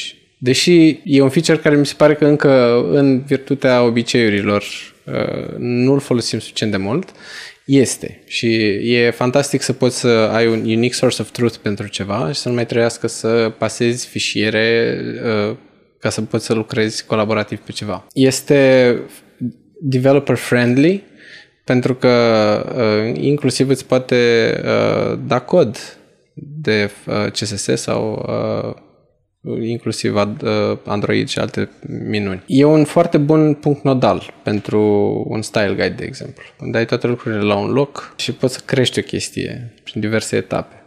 E 100% online, deci mai există save și aș putea să continui. Și are plugins, asta mi se pare fabulos, adică poți să extinzi funcționalitățile de bază, a, și auto layout. Adică behaviorul care imită identic comportamentul unor containere de, din, dintr-un site.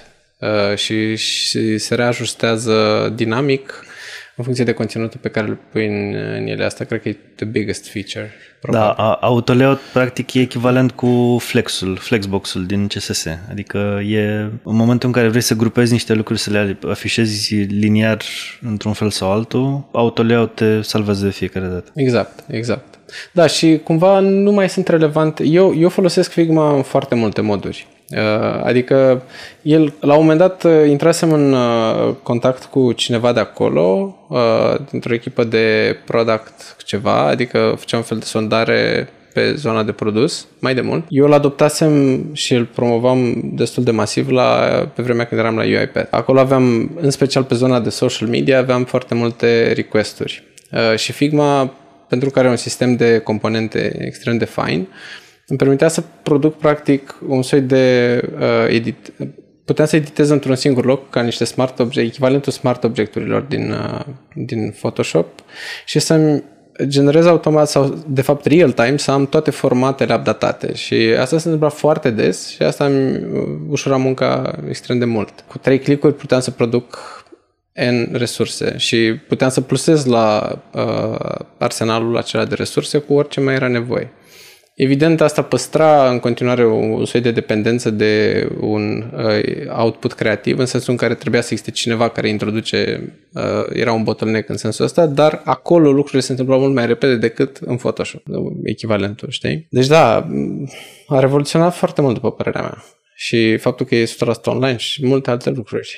Uh, avem nevoie de un tool de genul ăsta. Eu uh, nu știu de el de foarte mult timp, spre rușina mea. Cred că știu de existența lui de vreo 2 ani și cred că dacă aș fi știut de mai mult timp, uh, l-aș fi folosit de mai mult timp. Dar în ăștia 2 ani mi s-a părut, mi se pare că a crescut fantastic. Probabil că e într-o perioadă de growth accelerat în ideea că fiind și freemium, adică pornind cu un cont free și având aproape toate feature-urile disponibile din prima, cred că a explodat la nivel de usage și cred că a suplinit definit majoritatea uneltelor pe care le folosesc oamenii care nu sunt forțați să folosească anumite unelte. Din păcate, cred că mai există, în, inclusiv în uh, site-uri de astea de freelancing, cerințe de design în Photoshop. Probabil că, sau în fine, nu știu dacă sunt pe bune sau nu cerințe de design în Photoshop, dar probabil că oamenii nu știu altfel să ceară lucruri decât uh, făcându-le în Photoshop sau poate că au niște uh, oameni care folosesc Photoshop intern și nu vor să învețe altceva. Nu știu, nu-mi explic. Dar există o oarecare rezistență, dar e din ce în ce mai mică și calitatea și faptul că toată lumea folosește Figma, cred că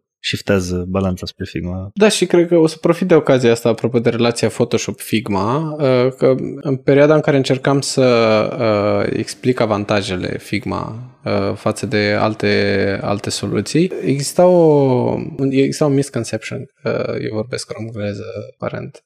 Te iertăm. Așa scuze.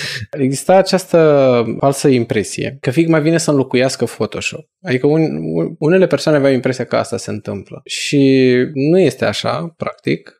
Mai degrabă Figma e un hub în care resurse produse în vechile Illustrator, Photoshop și așa mai departe se înnoadă. E practic un hub de compositing Figma și din punctul ăsta de vedere e super uh, fain în tandem cu celelalte, dar pe care le folosim de data asta pentru cu scopul lor final, adică da. cu ce au fost ele intendit să facă. Photoshop să editezi imagini și Illustrator să produci grafică vectorială, nu site-uri. Exact. Da. Asta, asta vreau și eu să zic, că cred că am ajuns în sfârșit la maturitatea uneltelor de web de interfață, hai să nu exclud restul interfețelor, deci de interfață în care nu mai folosești unelte de uh, editare foto, cum e Photoshop și de creare de vectori, cum e Illustrator și așa mai departe, folosești ceva nativ și vorba ta, integrezi, e un integrator de uh-huh. uh, artefacte produse în alte locuri. Niciodată nu o să fie Figma sau sper că nu-și propune niciodată Figma să fie un editor foto mai bun decât Photoshop. La fel, complexitatea Illustratorului și lucrurile pe care poți să le faci în Illustrator nu o să poată să fie bătut de Figma niciodată în momentul în care vrei să faci ilustrații uh, vectoriale. Dar pentru layout-uri, pentru sisteme de design, pentru inclusiv pentru prezentări, cred, deși Exim. acolo e mic asterisc și poate că va exista în viitor un altul mai bun decât Figma și pentru prezentări, care să împrumute niște calități ale Figmei, dar să fie mai adaptat pentru mediul ăsta de rezoluție fixă din care nu poți să ieși. Nu știu, un flash, spre exemplu. un flash. Da. Trebuie să facem un grup. Uh, give us flash back again sau ceva, nu știu. Uh, da. Da. Deci fiecare unealtă, dacă e gândită într-un anumit fel, chiar dacă e folosită în feluri în care n-ar trebui să fie folosită, are scopul ei și cred că e cea mai bună varianta ei în momentul în care e folosită pentru ce e gândită inițial. La fel cum, din nou, tabelele nu erau pentru layout. Și Photoshop nu era făcut pentru făcut interfețe. Da, de acord. Da. Dar aprecieri maxime pentru faptul că și Adobe și-a bătut capul în perioada aia să adapteze un tool, basically, pentru nevoile unor uh, bieți uh, designer de interfețe. Adică uh, ei au făcut eforturi. Ei au făcut eforturi. Și probabil în vremurile alea fără Photoshop cred că sufeream destul de grav. Da, alternativele nu erau foarte roz, într-adevăr. Dacă vrei să mai lauzi Figma, acum e momentul, fiindcă vreau da. să schimbăm subiect. Da, putem să schimbăm subiect. Okay. Putem să schimbăm subiect. Din, de la începutul carierei și până acum, cum îți amintești că ai învățat lucruri cel mai des? Adică care a fost sursa de informație cel mai, cel mai des folosită? Cărți, videouri, articole, munca altor oameni, sfaturile mentorilor, de unde ai învățat propriu zis? În principiu am învățat destul de mult uh, prin observație și cu siguranță au existat niște mentori, niște idealuri. Cred că toți ne alegem, I don't know, un, uh, un, uh, o agenție pe care o admirăm sau... Uh, uh, Care este agenția pe care o admiri? Uh, o cel mai mult? super redundant pentru foarte multă lume. Uh, eu i-am admirat mereu pe Art Lebedev, da. studioul din Rusia. În ciuda faptului că nu ne întâlnim uh, pe fond, uh, adică gen uh, uh, politic vorbind, nu avem aceleași idealuri, Uh, pot să fac abstracții de treaba asta. Sunt uh, un studio care mi se pare că au avut, au avut de la bun început așa un, uh, o rigoare în ceea ce privește munca lor. uh, și care încă mai experimentează, adică încă nu le e frică să experimenteze și să, să fie disruptive. Uh, uneori sunt atât de disruptive încât și pentru mine e destul de greu să, să țin pasul în sensul în care să înțeleg, să mă duc acolo și să înțeleg ce, care a fost motivația.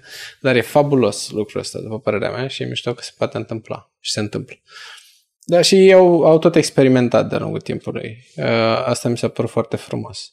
Dar în rest, în rest uh, multă observație și Mie îmi plăcea să decompilez surse de site-uri de Flash. Nu știu dacă făceai și tu la fel. Era Swift Decompiler, nu știu cum se numea. Swift Flash Decompiler. Nu, eu, eu preferam să rămân în, în uh, zona de HTML mai degrabă. Adică îmi plăcea Flash-ul, am învățat un pic de ActionScript, dar uh, nu era pentru mine. Adică preferam uh, HTML, CSS, JavaScript la Asta momentul. Clasic. Uh, da, eu, eu eram mai mult curios pentru că Știi, uh, o să fac acum o paralelă cu copilăria atunci când ne plăcea să desfacem chestii ca să vedem ce e în ele. Da, asta făceam des, da. da Așa, da. exact asta e senzația pe care o aveam cu sursele astea decompilate de Flash. Puteam să mă uit în, în librăriile lor, să văd cum și-au structurat elementele, să văd cum și-au gândit proiectul, uh, să văd ce cod au scris acolo, deși înțelegeam probabil 10% din codul ăla, dacă înțelegeam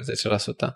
Putea, unele rămâneau funcționale, în ciuda faptului că le decompilai și se amestecau tot, toate chestiile pe acolo, rămâneau funcționale, puteai să începi să schimbi lucruri pe acolo și să vezi să faci, nu știu, să vezi cum au gândit o funcție pentru un is sau ceva de genul ăsta. Uh, exact echivalentul acestui proces l-am aplicat și în, uh, l-am aplicat și în zona de design, de vizual acolo unde găseam chestii care, cu care rezonam, analizam pur și simplu și încercam să înțeleg cum, uh, cum, au, cum au construit treaba respectivă, cum au construit imaginea, care au fost, uh, I don't know. Am avut o fixație, de, de exemplu, la un moment dat pentru umbre, când era scheomorfismul în, în vogă și e, făceam exerciții pur și simplu. După aia 3D-ul m-a ajutat să uh, fac o punte peste gap-ul ăsta Uh, m-aș ajutat să înțeleg un pic mai bine relația dintre lumină și așa. E un proces din care am învățat, din fiecare experiență, de fapt, am învățat câte un pic. N-am avut un proces per se, dar am observat foarte mult și am încercat să, să înțeleg motivații. Am citit, bineînțeles, unde aveam gapuri serioase, am citit și am, am încercat să le elimin. Cam asta. Și pentru cineva la început de drum care efectiv știe zero design și nicio unaltă și e complet la început, ce sfaturi ai da ca să înceapă efectiv, să învețe design, să învețe, nu știu, Figma sau...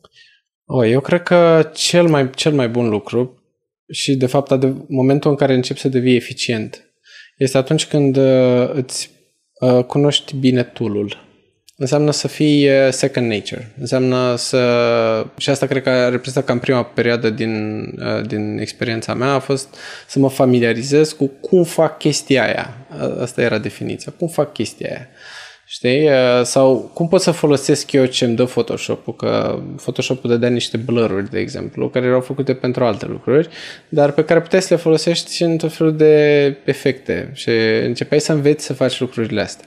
Și asta însemna că, de fapt, începeai să înțelegi ce capacități are tool tău și cum poți să le folosești în avantajul tău, astfel încât în momentul în care aveai un, un dead end, uh, un dead end, un, un obiectiv, vreau să zic, sau un dead end, Uh, știai cum poți ajunge acolo, decompilând cumva schematic în mintea ta uh, toți pașii pe care trebuie să-i urmezi.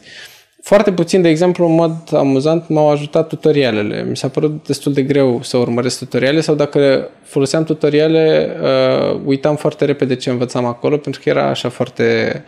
De obicei, în tutoriale învățam scheme Știi? Cum înveți scheme cu, I don't know, cu bicicleta sau cu, I don't know, învățai, învățam scheme pe care după aia puteam să le izolez de acolo și să le aduc în alte locuri și uneori obțineam alte rezultate în altă parte. Multă experimentare și imitația e importantă în procesul de început. Adică de asta zic că primul meu job în București sau al doilea meu job în București, acolo unde trebuia să fac uh, după template-uri, m-a ajutat foarte mult, pentru că, într-o oarecare măsură, eu încercam să imit direcția respectivă și îmi puneam problema cum pot să fac asta și, evident, luam anumite metafore de acolo. Înțelegeam, de exemplu, că uh, folosim gradienți din ăștia sau folosim uh, rounded corners și iată, și brusc se formează o relație, știi, că începi să înțelegi parcă in, in reverse care a fost uh, backbone-ul creației respective, știi, sau care sunt elementele cheie de acolo. Și apoi poți duce asta mai departe, în principiu. Deci, imitația mi se pare excelentă uh, în primele faze, să încerci să faci tu la fel.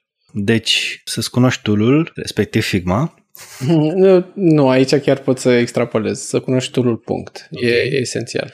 Să imiți munca altor oameni care îți place și pe care vrei și tu să o, să o crezi, să înveți cum să o crezi, chiar dacă la început nu-ți iese și chiar dacă e, e greu, să faci tinkering, adică să iei munca altor oameni și să vezi cum a fost făcută propriu zis, eventual dacă ai posibilitatea și, nu știu, știi cărți bune sau poți să recomanzi cărți bune în direcția asta? Uh, cărți bune, eu am o memorie oribilă la titluri, dar pot să-ți vorbesc despre cărțile care m-au ajutat pe mine și după aceea poate le găsim și le afișăm uh, aici.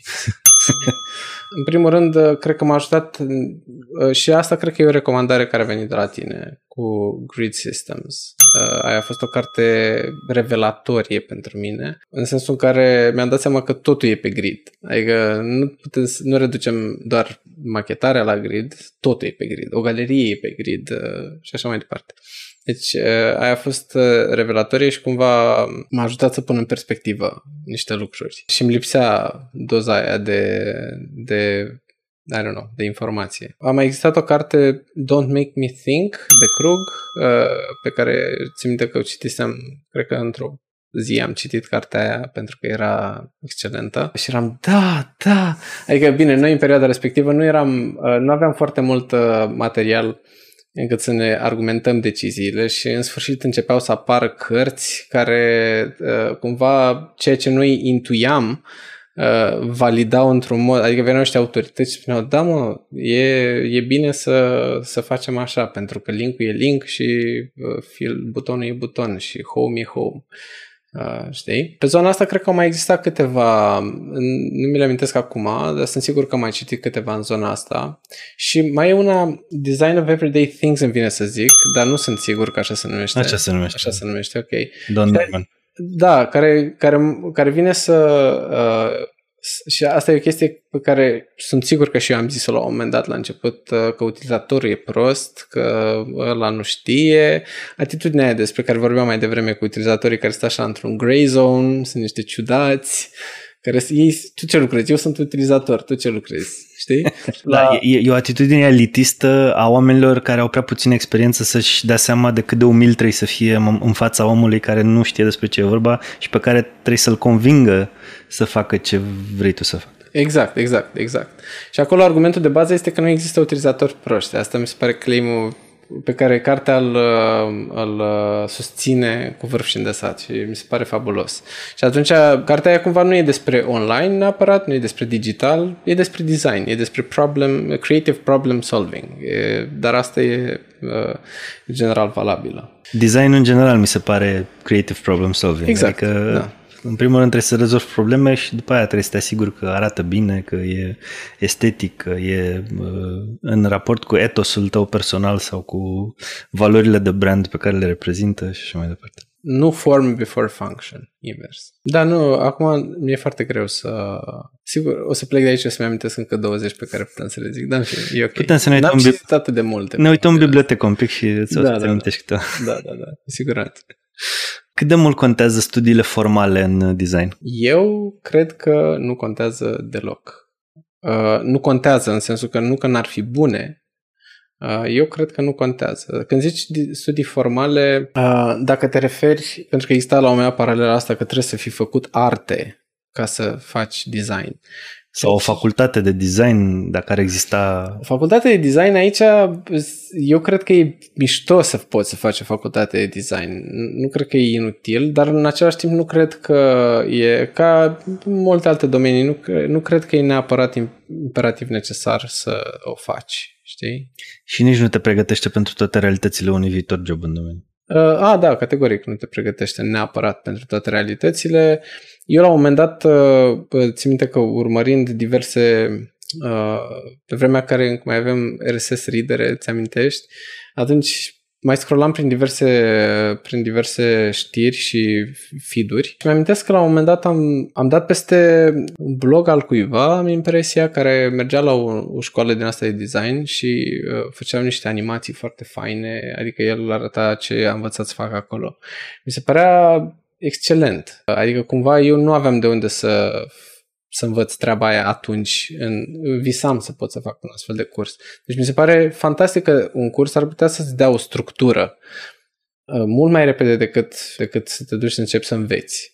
Uh, dar nu invalidează în niciun fel și abordarea de a-ți găsi un mentor bun și de a, de a sta pe lângă el și a învăța și de a te pune în situația de a învăța și așa mai departe. Probabil că e un pic mai, poate fi un pic mai, mai puțin direct vectorul. Corect, da. Adică s-ar putea să dureze mai mult, dar oricum rezultatul până la urmă e ăla pe care ți-l impui tu. Exact. Hai să facem un exercițiu de imaginație și să ne gândim că vrei să angajezi pe cineva pe care să-l crești în așa fel încât să-ți ia job. Un om care e foarte la început de drum. Ce calități ai căuta în omul respectiv în așa fel încât să poată să ajungă să știe la fel de multe ca tine? Sau, mă rog, să meargă în direcția aia. Din experiența mea de angajare, există un element pe care nu știu, n-aș putea să-l definesc foarte ușor, dar e, ține de chimia pe care o ai cu omul respectiv. Adică eu am ajuns să cred foarte mult în, în aspectul ăsta când vine vorba de echipe de oameni. Că degeaba am eu know-how și degeaba are el voință dacă nu există această chimie. Respectiv, uh, it goes both ways, evident. Uh, adică și pentru pentru cel care caută o astfel de oportunitate, cred că e important să găsească pe cineva cu care simte că rezonează. În materie de calități palpabile, să zicem, cred că um, sunt anumite aspecte care țin de atenția la detalii pe care o poți observa într-un om care nu are neapărat aptitudini tehnice, dar care pune valoare pe anumite aspecte dintr-un, dintr-un produs vizual. E un pic clișeistică treaba asta cu self-driven, motivat, dar uh, e destul de important să existe uh, acel sky is the limit uh, vizibil de obicei, chiar dacă ești la început de drum, dacă ai un pic de experiență practică, și e destul de important să ai un pic de experiență practică, să arăți ceva despre...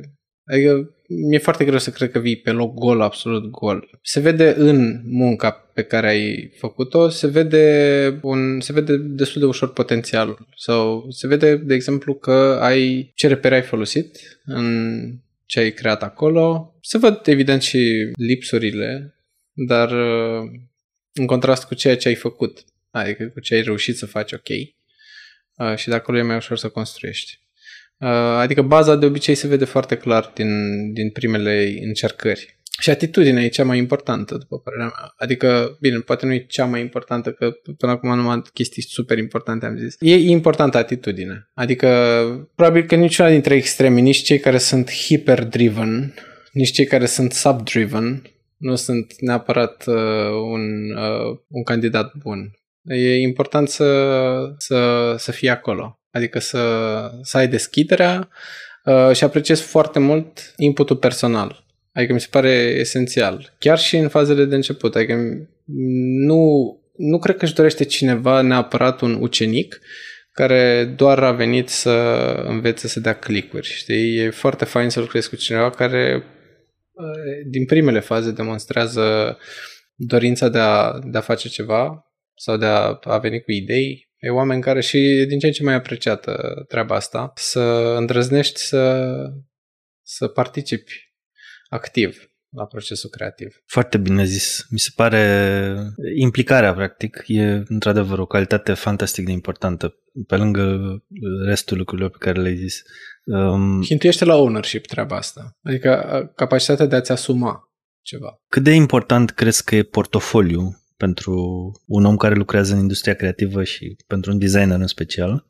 Și cât de mult te-a ajutat pe tine portofoliu până acum? Nu pot să vorbesc despre asta fără să menționez de drama de bază cel puțin a multor persoane cu, din, din domeniul ăsta care au avut dificultăți majore, inclusiv eu, în a-și defini un o, portofoliu uh, apropo de brand personal și de ce, bine, e mult spus brand personal, dar un loc în care afișezi ceea ce faci, mi se pare esențial portofoliu. În același timp, uh, nu țin atât de mult la forma în care e portofoliu per se. Mi se pare mai important uh, să existe un, un record undeva cu poate să fie o pagină de dribble uh, elementar. Poate să fie un, un singur site, un link la un site care e funcțional și app. Probabil că, adică e fain să îți investi, să investești foarte multă atenție în portofoliu tău atunci când probabil deja uh, ai atins o anumită maturitate și vrei să duci chestia aia la un alt nivel. Adică unde trebuie să se simtă ca un produs în sine. Unii reușesc asta mai devreme, alții mai târziu. Dar mi se pare important să arăți. Și în, pentru mine a fost un proces destul de complicat ăsta. Și repet, am, am, mai, am mai întâlnit această dificultate și în cazul altor uh, colegi uh, din domeniul ăsta. Adică un soi de amânare infinită pe ideea că produsele sau proiectele la care lucrez sunt mai importante, n-am timp să mă ocup de chestia asta, care ascunde probabil un soi de viziune idealizată despre ce ar trebui să fie acest portofoliu. Și... Plus sindromul impostorului, plus... A, bine. Astea pe care le descoperi, pe care, de care suferi și nici nu știi la vremea respectivă că suferi de ele, da, nici nu vorbim despre astea, da. Adică niște amânări care, da, clar au în spate niște motivații și, da, undeva sindromul impostorului cred că are un rol foarte important aici, pentru că cine sunt eu să, știi? Uh, dar uh, tocmai de asta, la un moment dat, uh, apropo de cum îți stabilești limitele într-o chestie, într-un, într-un act creativ, și ăla este un act creativ în sine. Pur și simplu mi-am pentru că aveam în minte tot felul de bazaconii, am încercat să reduc, să mă leg tot de timp într-un fel. Cât de mult am ales o, o platformă care îmi permite să fac update-urile repede, am ales o platformă sau niște paradigme de generat uh, uh, mnemonice sau în fine, elemente de, pentru fiecare porto- proiect în parte uh, care să-mi ia puțin timp. Deci m-am legat tot de timp până la urmă, asta a fost scopul, trebuie să se întâmple repede. Și de acolo mi-a fost simplu. Și n-a mai, n-a mai durat așa mult. E, e, o, e un showcase. Ce alte sfaturi mai ai pentru cineva care e la început de drum? Doamne, sunt foarte multe sfaturi. Spicuiește. Încerc, încerc. Să știi că te mai chem o dată dacă nu ți le amintești pe toate acum. Bine. Putem să revenim la, între- la întrebarea Sigur. asta la un moment dat? Revenim mai pe la final. Ok, nicio problemă. M-am băgat în lup. Um, e mult prea general, trebuie să... Da, anyway, revenim. Dacă mă rog, e un pattern, adică ți-am mai pus o întrebare similară, dar dacă ai avea acum 17-18 ani, ți-ai, ți-ai alege altă carieră? În primul rând, nu cred că mi-am ales vreodată această carieră. Uh, adică, literalmente nu am simțit vreodată că am făcut o alegere în sensul ăsta, mai degrabă m-a ales ea pe mine, cumva, într-un mod ciudat. Uh, și nu pot zic că m-am gândit că o voi face o carieră în acest domeniu. Pur și simplu am am prins foarte multă, am, mi-a strâns foarte multă curiozitate la momentul respectiv și m-am aprofundat foarte tare în zona asta, fără ca să mă gândesc neapărat că urmează să fac ceva cu asta. Bineînțeles, existau fantezii că o să-mi fac studio de design și nu știu ce, dar fanteziile probabil reflectau mai degrabă dorința mea de a, de a, de a maturiza tot procesul ăsta la un moment dat, dar asta se întâmplă mult mai târziu. Deci nu am făcut o alegere niciodată și deci sunt sigur că n-aș mai face încă o dată alegerea asta la 17 ani. Înțeles.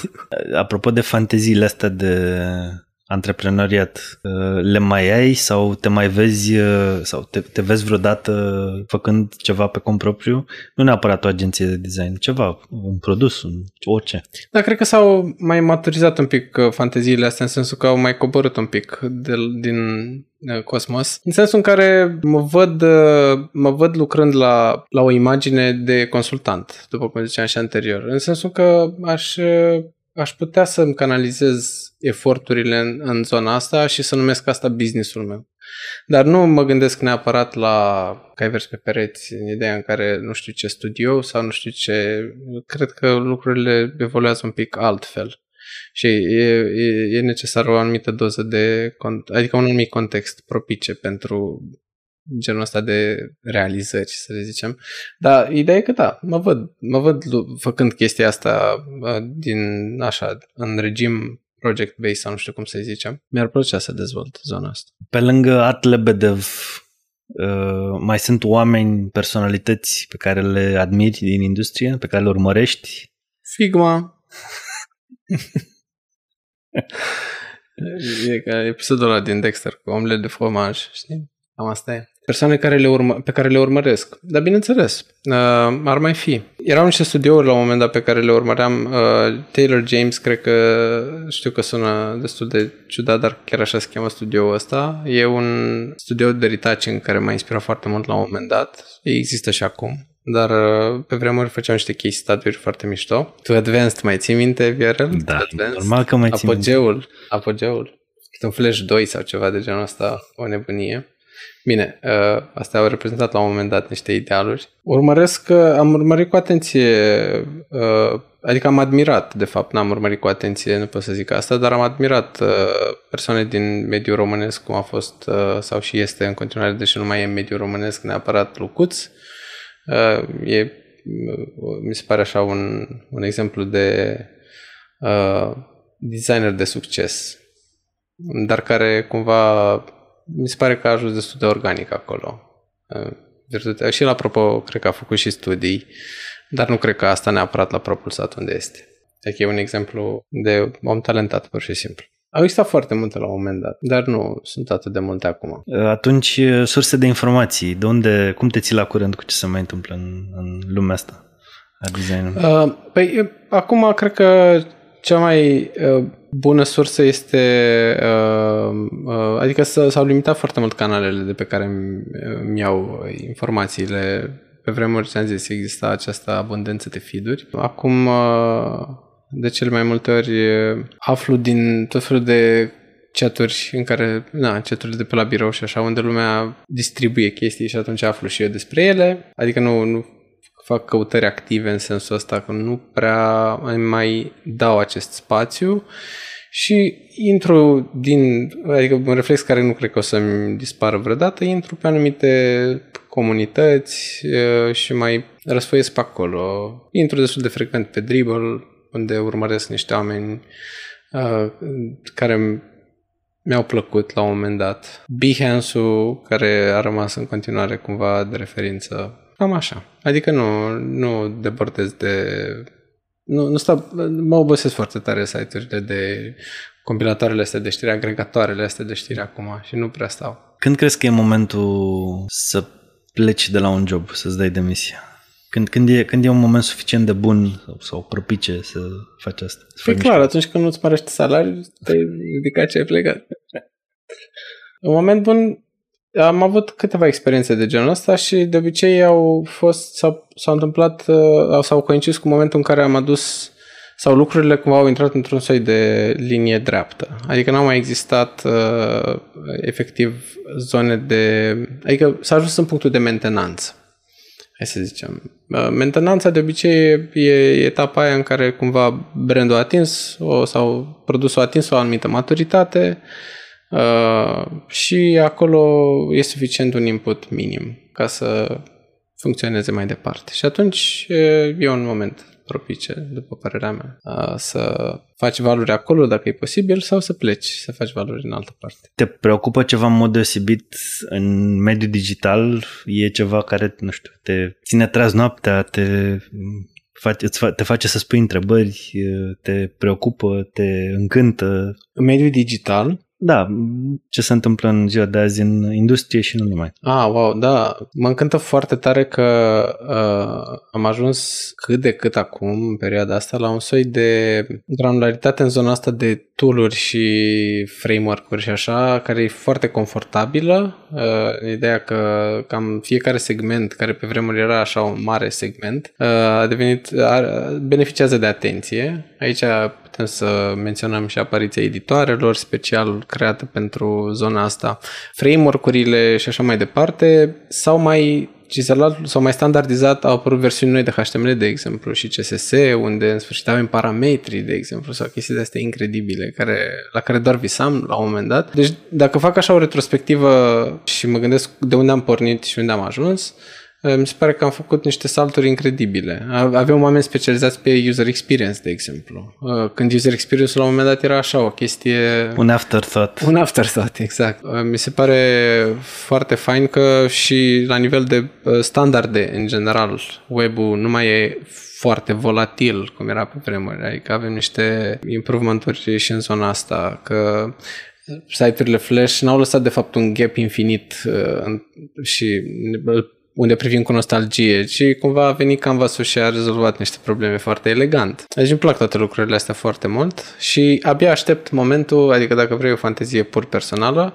momentul în care uh, designul de interfață uh, o să fie, o să includă și componenta de interacțiune, unde uh, designerul de fapt gândește și interacțiunea și unde de fapt partea de interacțiune și interfață e invariabil este produsă de e produsă separat de logică, complet separat și atunci frontend-ul trebuie doar să producă logica. E un fel de... Separation of concerns. Da, exact. Acolo cred că ar fi foarte frumos să ajungem. Uh, există jobul de interaction designer, care e foarte rar, din păcate, și de obicei se găsește în corporații mari sau în echipe foarte mari și complexe. Dar, uh, da, e, momentan e un mix de discipline. Îți trebuie un pic de design, adică design vizual, de graphic design, un pic de UX, uh, mult HTML, CSS și JavaScript uh-huh. și o școală de animație mă gândesc, sau ceva, un background în animație, în... Cumva interaction design-ul se bazează în mod fundamental pe UX, dar ca să știi să implementezi principiile alea, îți trebuie multe alte lucruri conexe care să se lege și să poți să intervii pe toate planurile ca să poți să generezi ceva mișto. De acord și uh, visul meu de fapt este să nu mai existe uh, overhead-ul ăsta de programare în, în contextul ăsta, știi, că adică ar fi foarte fain să ajungem în punctul în care avem un editor vizual pentru treaba asta, pentru că, sau bine, un editor vizual care să aibă poate o componentă de extra, extra de programare în interiorul lui pentru, I don't know, something, something, dar uh, ar fi foarte frumos. Uh, pentru că mi se pare în sine o treabă care ține de, adică uneori uneori în procesul de construcție a unui layout, uh, un designer gândește și părțile astea, știi? Adică nu gândește exclusiv poziția elementelor, da. gândește și interacțiunea elementelor și ar fi foarte frumos pentru că mi se pare că există, un, există această dificultate, există această dificultate de comunicare ulterior în faza de implementare e un gap acolo, da, care nu da. e umplut de nimic și lipsește... E un pic de timpul investit de designer să explice developerului că, bă, uite, așa vreau. Asta, da. Și au existat, uite, studio uh, de la InVision.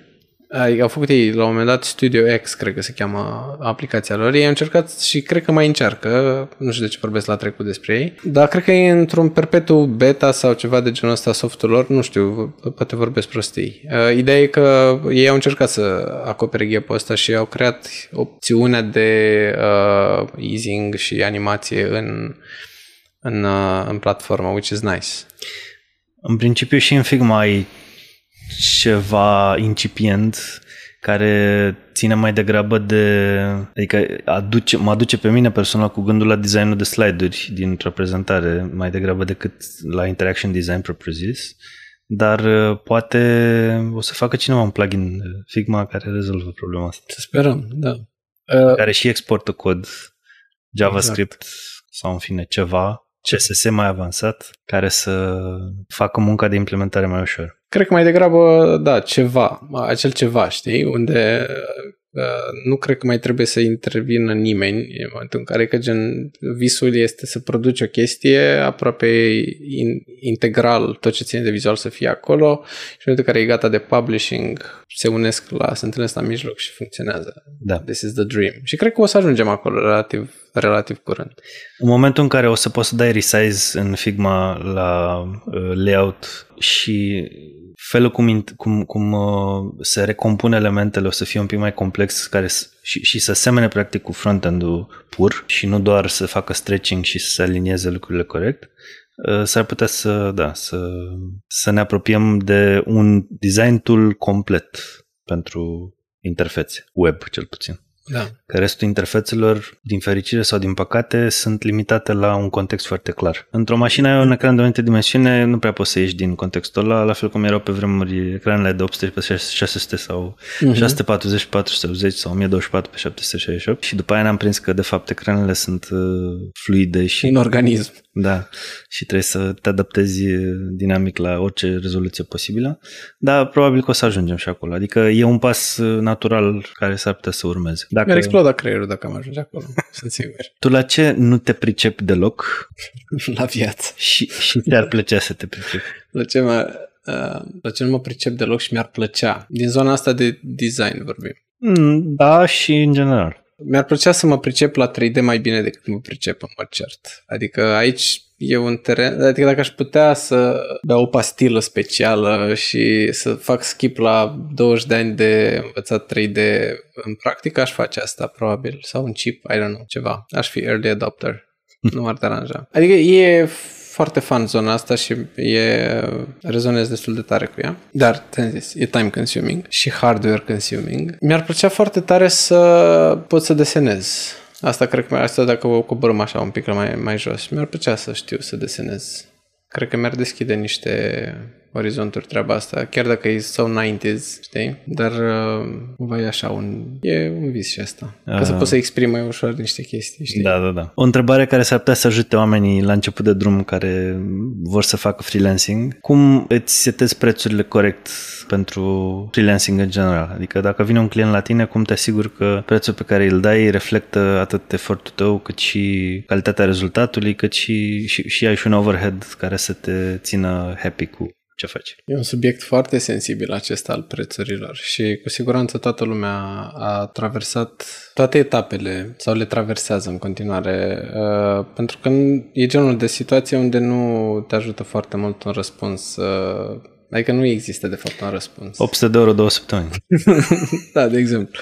Uh, sau Lebedev avea la un moment dat uh, un slogan uh, de durată, trebuie să traduc de aia mea așa mult, de durată, scump și foarte mișto. Adică durează foarte mult, e foarte scump, și e foarte mișto. Îmi aduce aminte și de triunghiul ăla cu cele trei proprietăți. Ieftin, bun și repede. Și realist vorbim, poți să-ți alegi maxim două sau mai degrabă unul din cele trei. Așa, da, corect. Adică nu poți să le iei pe toate trei niciodată. Exact, nu poți să le iei niciodată pe toate trei. E tricky uh, răspunsul la întrebarea asta pentru că el pune în ecuație două, uh, două aspecte. Pe de-o parte e puterea de cumpărare a clientului și există tendința asta să, să vrei să iei clientul, adică nu vrei să dai un preț overwhelming ca să nu vină. Pe de altă parte e ce te motivează pe tine. Și asta e o ecuație complicată. Pentru că uneori ce te motivează pe tine sunt sume mai mici. Și atunci cu siguranță e clientul. Dar s-ar putea să cazi în capcana în care nu mai poți, tu pentru tine nu mai poți să ceri, pentru că ai impresia că munca ta este evaluată la acea sumă de bani. În experiența mea, cred că e, eu am încercat să găsesc o medie Adică media e media de piață și asta poți să afli destul de ușor. Căutări pe Google, să vorbești cu oameni din domeniu. Media asta e și asta interesantă, după părerea mea, pentru că, după cum ziceai și tu mai devreme, pe măsură ce acumulezi experiență, brusc uh, ce-ți lua la un moment dat 5 ore și avea sens suma X, Acum ți ia o oră și suma X e ciudată în ecuație. Adică ai putea o mulțești cu 5. Exact, mulțești cu 5 și atunci poți, de, în punctul ăla, deja poți să-ți dai seama, să-ți, să-ți definești de fapt o, proprie, o ecuație proprie. Uh, și ecuația proprie uh, are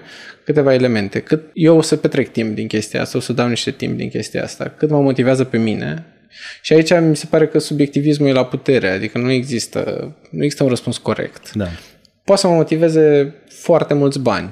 Și atâta cost eu. Suntem, suntem la piață, eu vând cartofi cu 1000 de euro, tu vinzi cartofi cu 100 de euro it's ok. Cartofii mei sunt cartofii mei. Și atunci, evident, de acolo putem să ne gândim realist. Gen, ok, eu poate vreau 10.000 de euro, dar nu e realist să cer 10.000 de euro și atunci, ok, m-ar face ok, m-ar face fericit această sumă de bani. Și de acolo, cred că clar timpul tău este foarte important în ecuația asta și clar tipologia sau tipul de proiect. Și e foarte, foarte mult contează să înțelegi cât de complex este proiectul De foarte multe ori să se bugetează mai puțin pentru că un client vine și spune vreau un logo. Mm. Ok? Vreau un logo, este o, e, nu este un brief. Uh, vreau un logo este un logo cu niște cărți de vizită, cu niște iterații de design și așa mai departe. Și atunci... Cu o gândire în spate. Cu o gândire în spate, poveste, exact. Cu niște emoții și valori care trebuie să reiasă din logo respectiv. Categoric. Lăsând asta la o parte, asta e cea mai greu bugetabilă parte din, dintr-o identitate. Adică cât de mult îi iau, îi iau în general ceva clientului pentru tot procesul ăla care eu am început să mă gândesc deja la chestia asta. I am working, adică și acolo bine, fiecare face cum, cum consideră. Din nou, Chris Doe in, in the future mi-am amintit cum se numește brandul și canalul de YouTube, scris The, the Future futur. Uh-huh, uh-huh.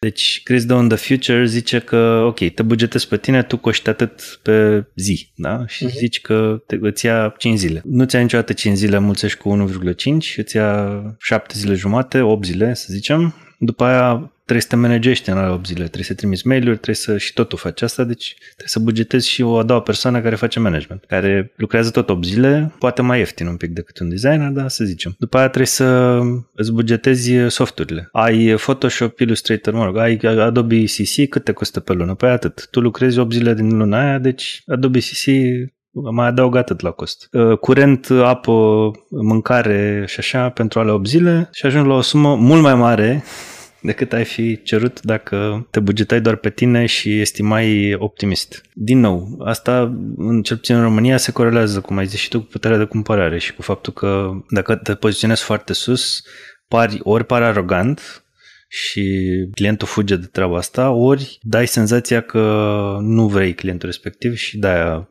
îl, îl, îl pui pe fugă. Dar dacă stai să, să explici toate lucrurile astea și dacă el e pe, uh, receptiv, s-ar putea să înțeleagă și să fie ok cu oferta pe care i-ai dat Categoric. Este, da, și cred că ține un pic și de cât de mult îți valori, știi tu să înțelegi valoarea uh, output-ului tău.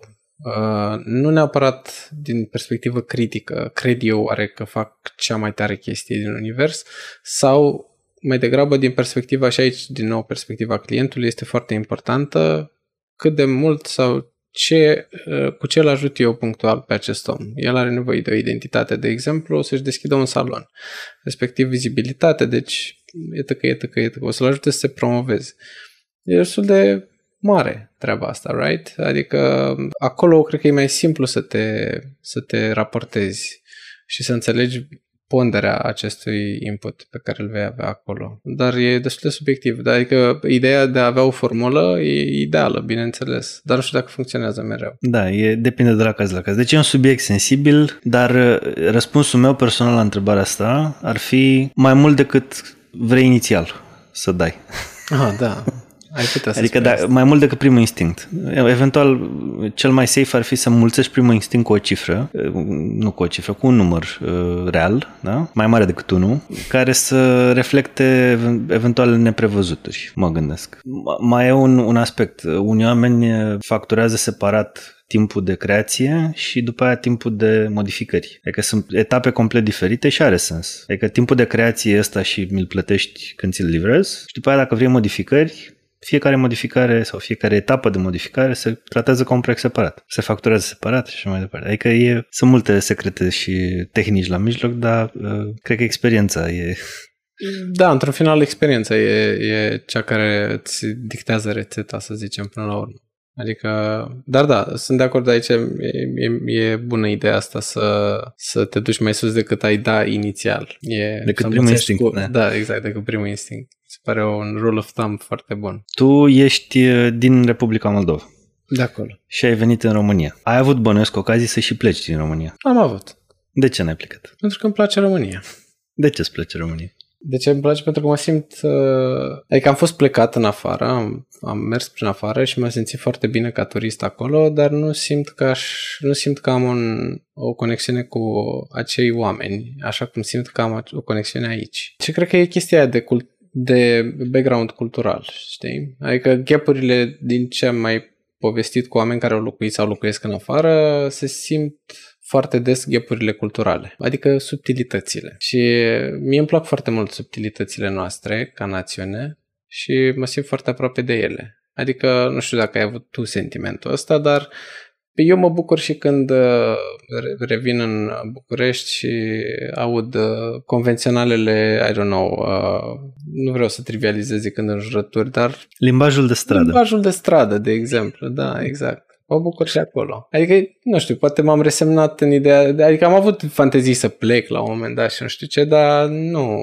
nu mai simt așa de foarte multă vreme. Adică, mi se, în primul rând, mi se pare foarte fain că și România s-a schimbat în ultimii ani, în ultimii 10 ani, să zicem. Poate că nici nu simțim cât de mult, fiindcă stăm aici. Exact, poate nici nu simțim cât de mult. Dar eu... Uh... Eu cred că ai o perspectivă ușor, ușor diferită pentru că ai, ai, ai și cu ce compara. Exact, am și cu ce compara și cumva mi se pare că a contat foarte mult. Și asta, dacă vrei, e un downside al nostru. Apropo de uh, că vorbeam de costuri mai devreme și de felul în care știm să ne vindem. Suntem, adică de cele mai multe ori, business-uri mari, da, foarte mari, înțeleg valoarea foarte mare a, pers- a, a profesioniștilor din România. Sunt foarte multe business-uri care se țin pe IQ românesc, ca să zicem așa. Și nici nu cred, și în tot procesul ăsta, deși am început de la o forță de muncă mai ieftină, în procesul ăsta am acumulat foarte mult know-how mi se pare. Și e un proces irreversibil ăsta.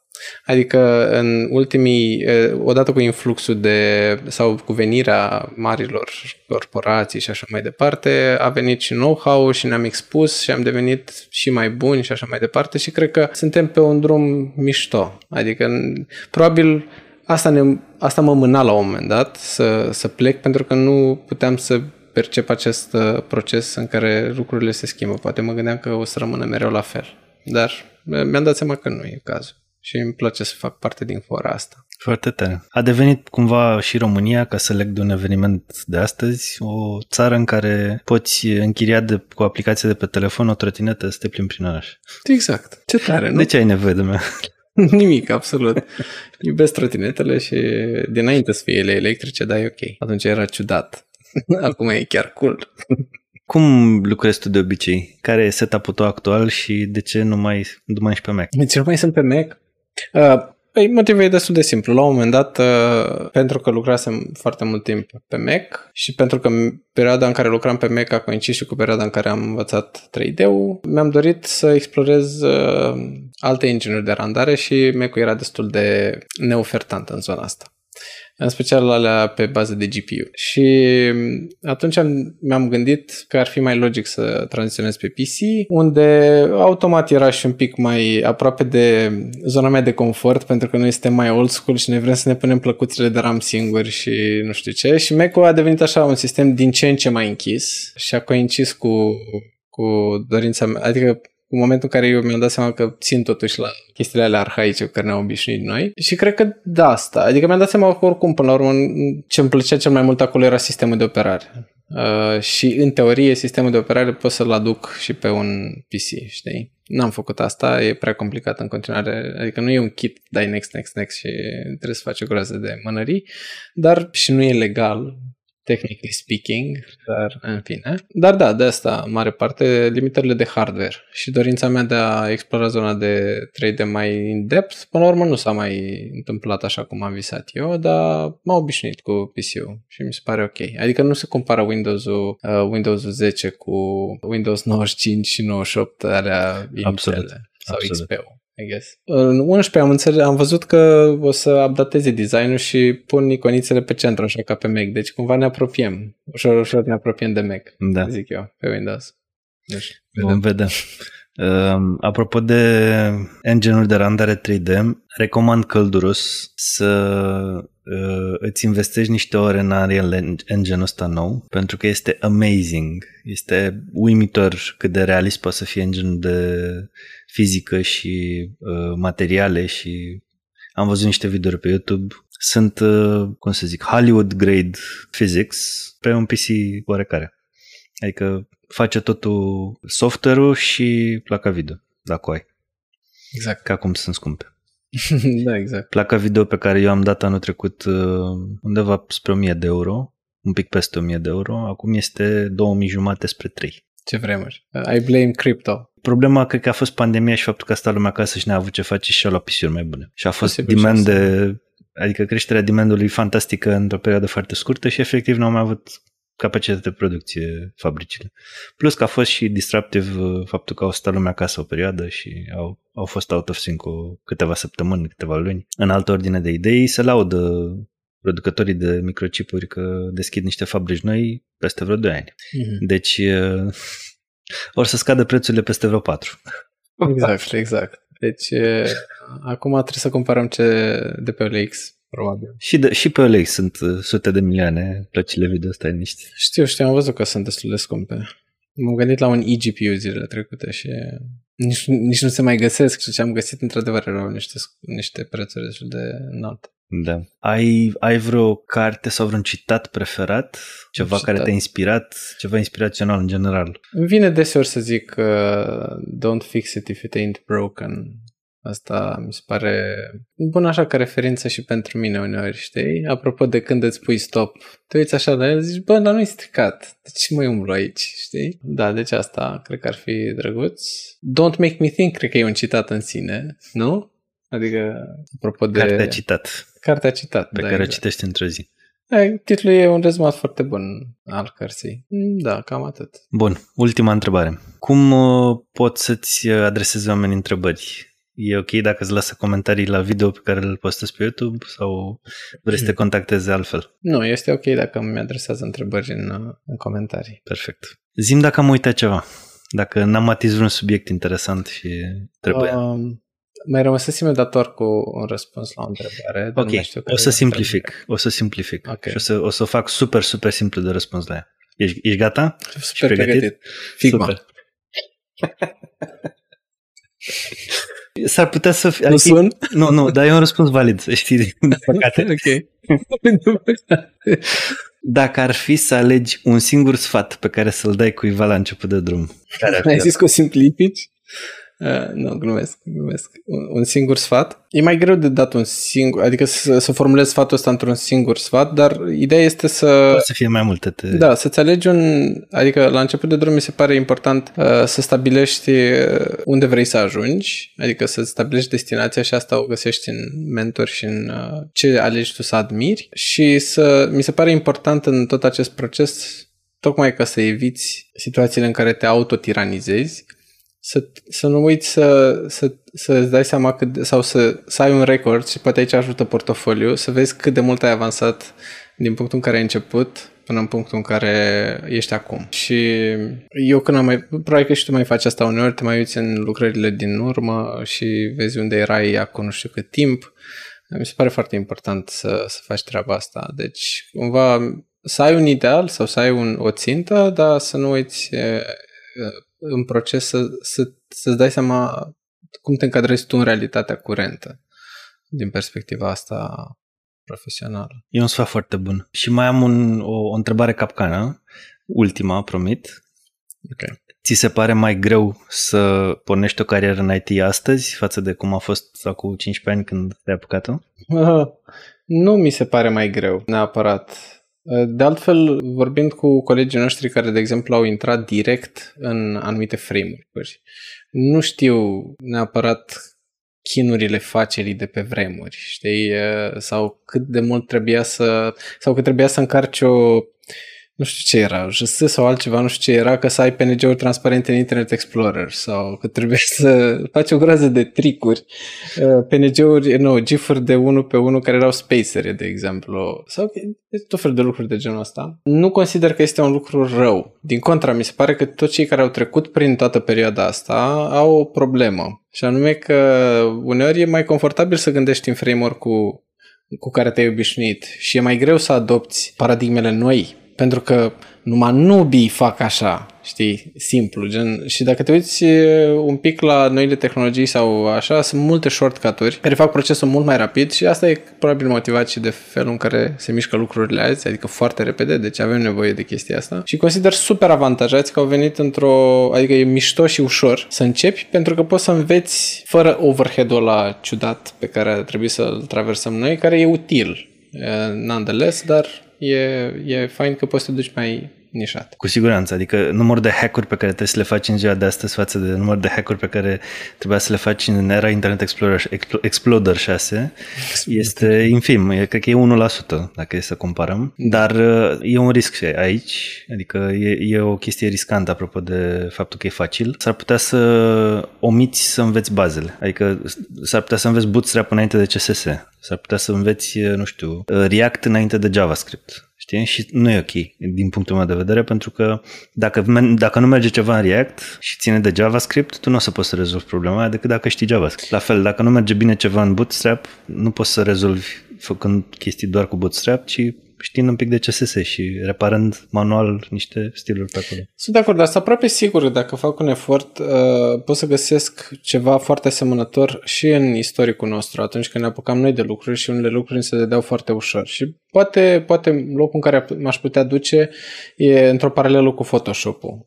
Pentru că Photoshop-ul a introdus peste ani tot felul de shortcuts și ei, uh, nu știu, tot felul de removal, hair removal, nu știu ce, tot felul de tool din astea on steroids și asta cumva te scăpa de toate flow-urile alea foarte, foarte complexe pe care trebuia să le pui în aplicare uh, și trebuia să știi uh, canalele, trebuia să știi cum să izolezi anumite chestii. Era, în fine, era rocket science aproape.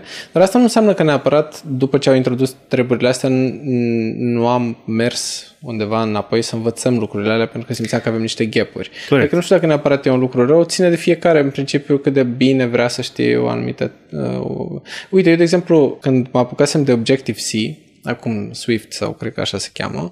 Uh, Objective-C era o versiune mult mai cizelată a ceea ce știm noi, a C-ului. Da? Și în principiu puteam să, puteam să trăiesc viața fără să citesc în viața mea C. Dar C devenise extrem de interesant la un moment dat, pentru că unele chestii mai vechi în, în, în framework-ul cu pricina erau scrise în continuare nativ în C. Da? Cred că sunt și până în ziua de azi, pentru că, că C e cel mai rapid limbaj de programare exact, exact. comercial, adică na, pe care poți să-l folosești. Cel mai aproape de assembler, probabil, nu? Da în range ăla. Da, da, da. Da, deci cumva e ok să înveți design în Figma înainte să înveți principii de design. De acord. Dar da. la un moment dat trebuie să, adică te lovești de principiile alea și trebuie să înțelegi de ce lucrurile sunt făcute într-un anumit fel. Da, eu nu, n-aș putea să zic că procesul meu de învățare a fost unul super liniar, adică am început de la A și m-am dus... Am învățat intuitiv foarte mult la început și toată lumea cred că ă, din, în zona asta a, observat, a văzut, a încercat să imite, n-a reușit, n-a înțeles de ce nu e și la fel și așa mai departe și atunci încep întrebările și probabil că o bună parte de timp, din timp mi-am acoperit ghepurile alea pe care le-am format în, în salturile pe care le-am făcut și a trebuit să le completez. Deci Bun. nu știu dacă sunt neapărat uh, dezavantajați sau sper ok. Era o întrebare capcană pentru că, din contră, eu cred că sunt avantajați când încep astăzi. Și eu cred că ar trebui să vă apucați de orice vreți voi acum. Acum, momentul ăsta, închide video acum. Hai, pa! like, share, subscribe și pa! Bine, like, share, subscribe și după aia, Valea, du-te și fă ceva. Începe acum. Nu mai sta pe gânduri. Da, Mersi da. mult, Octavian, pentru și tot. eu mulțumesc, Viorel, a fost o plăcere. Da, și o seară lungă și frumoasă. Da, putem să mai stăm. Data viitoare. Sigur că da. Oricând. Bine, mersi. Ciao. Ce, ești încă aici? Păi, de ce n-ai făcut ce ți-am spus? În fine, dacă tot te-am prins din nou cu mine, repet rugămintea de mai devreme. Dăm te rog un like, un share și un subscribe dacă ți-a plăcut acest video și dacă vrei să mai vezi video din seria de podcasturi Secretele Specialiștilor. Cu siguranță știi niște oameni care ar putea beneficia de pe urma acestui video, de pe urma informațiilor din el, așa că share-ul ăla o să mă ajute mult să ajung și la alți oameni care să descopere canalul meu și podcastul ăsta. Viitoarele episoade vor aduce oameni de security, antreprenori și câteva surprize. Așa că nu pleca prea departe și, ca de obicei, succes în carieră!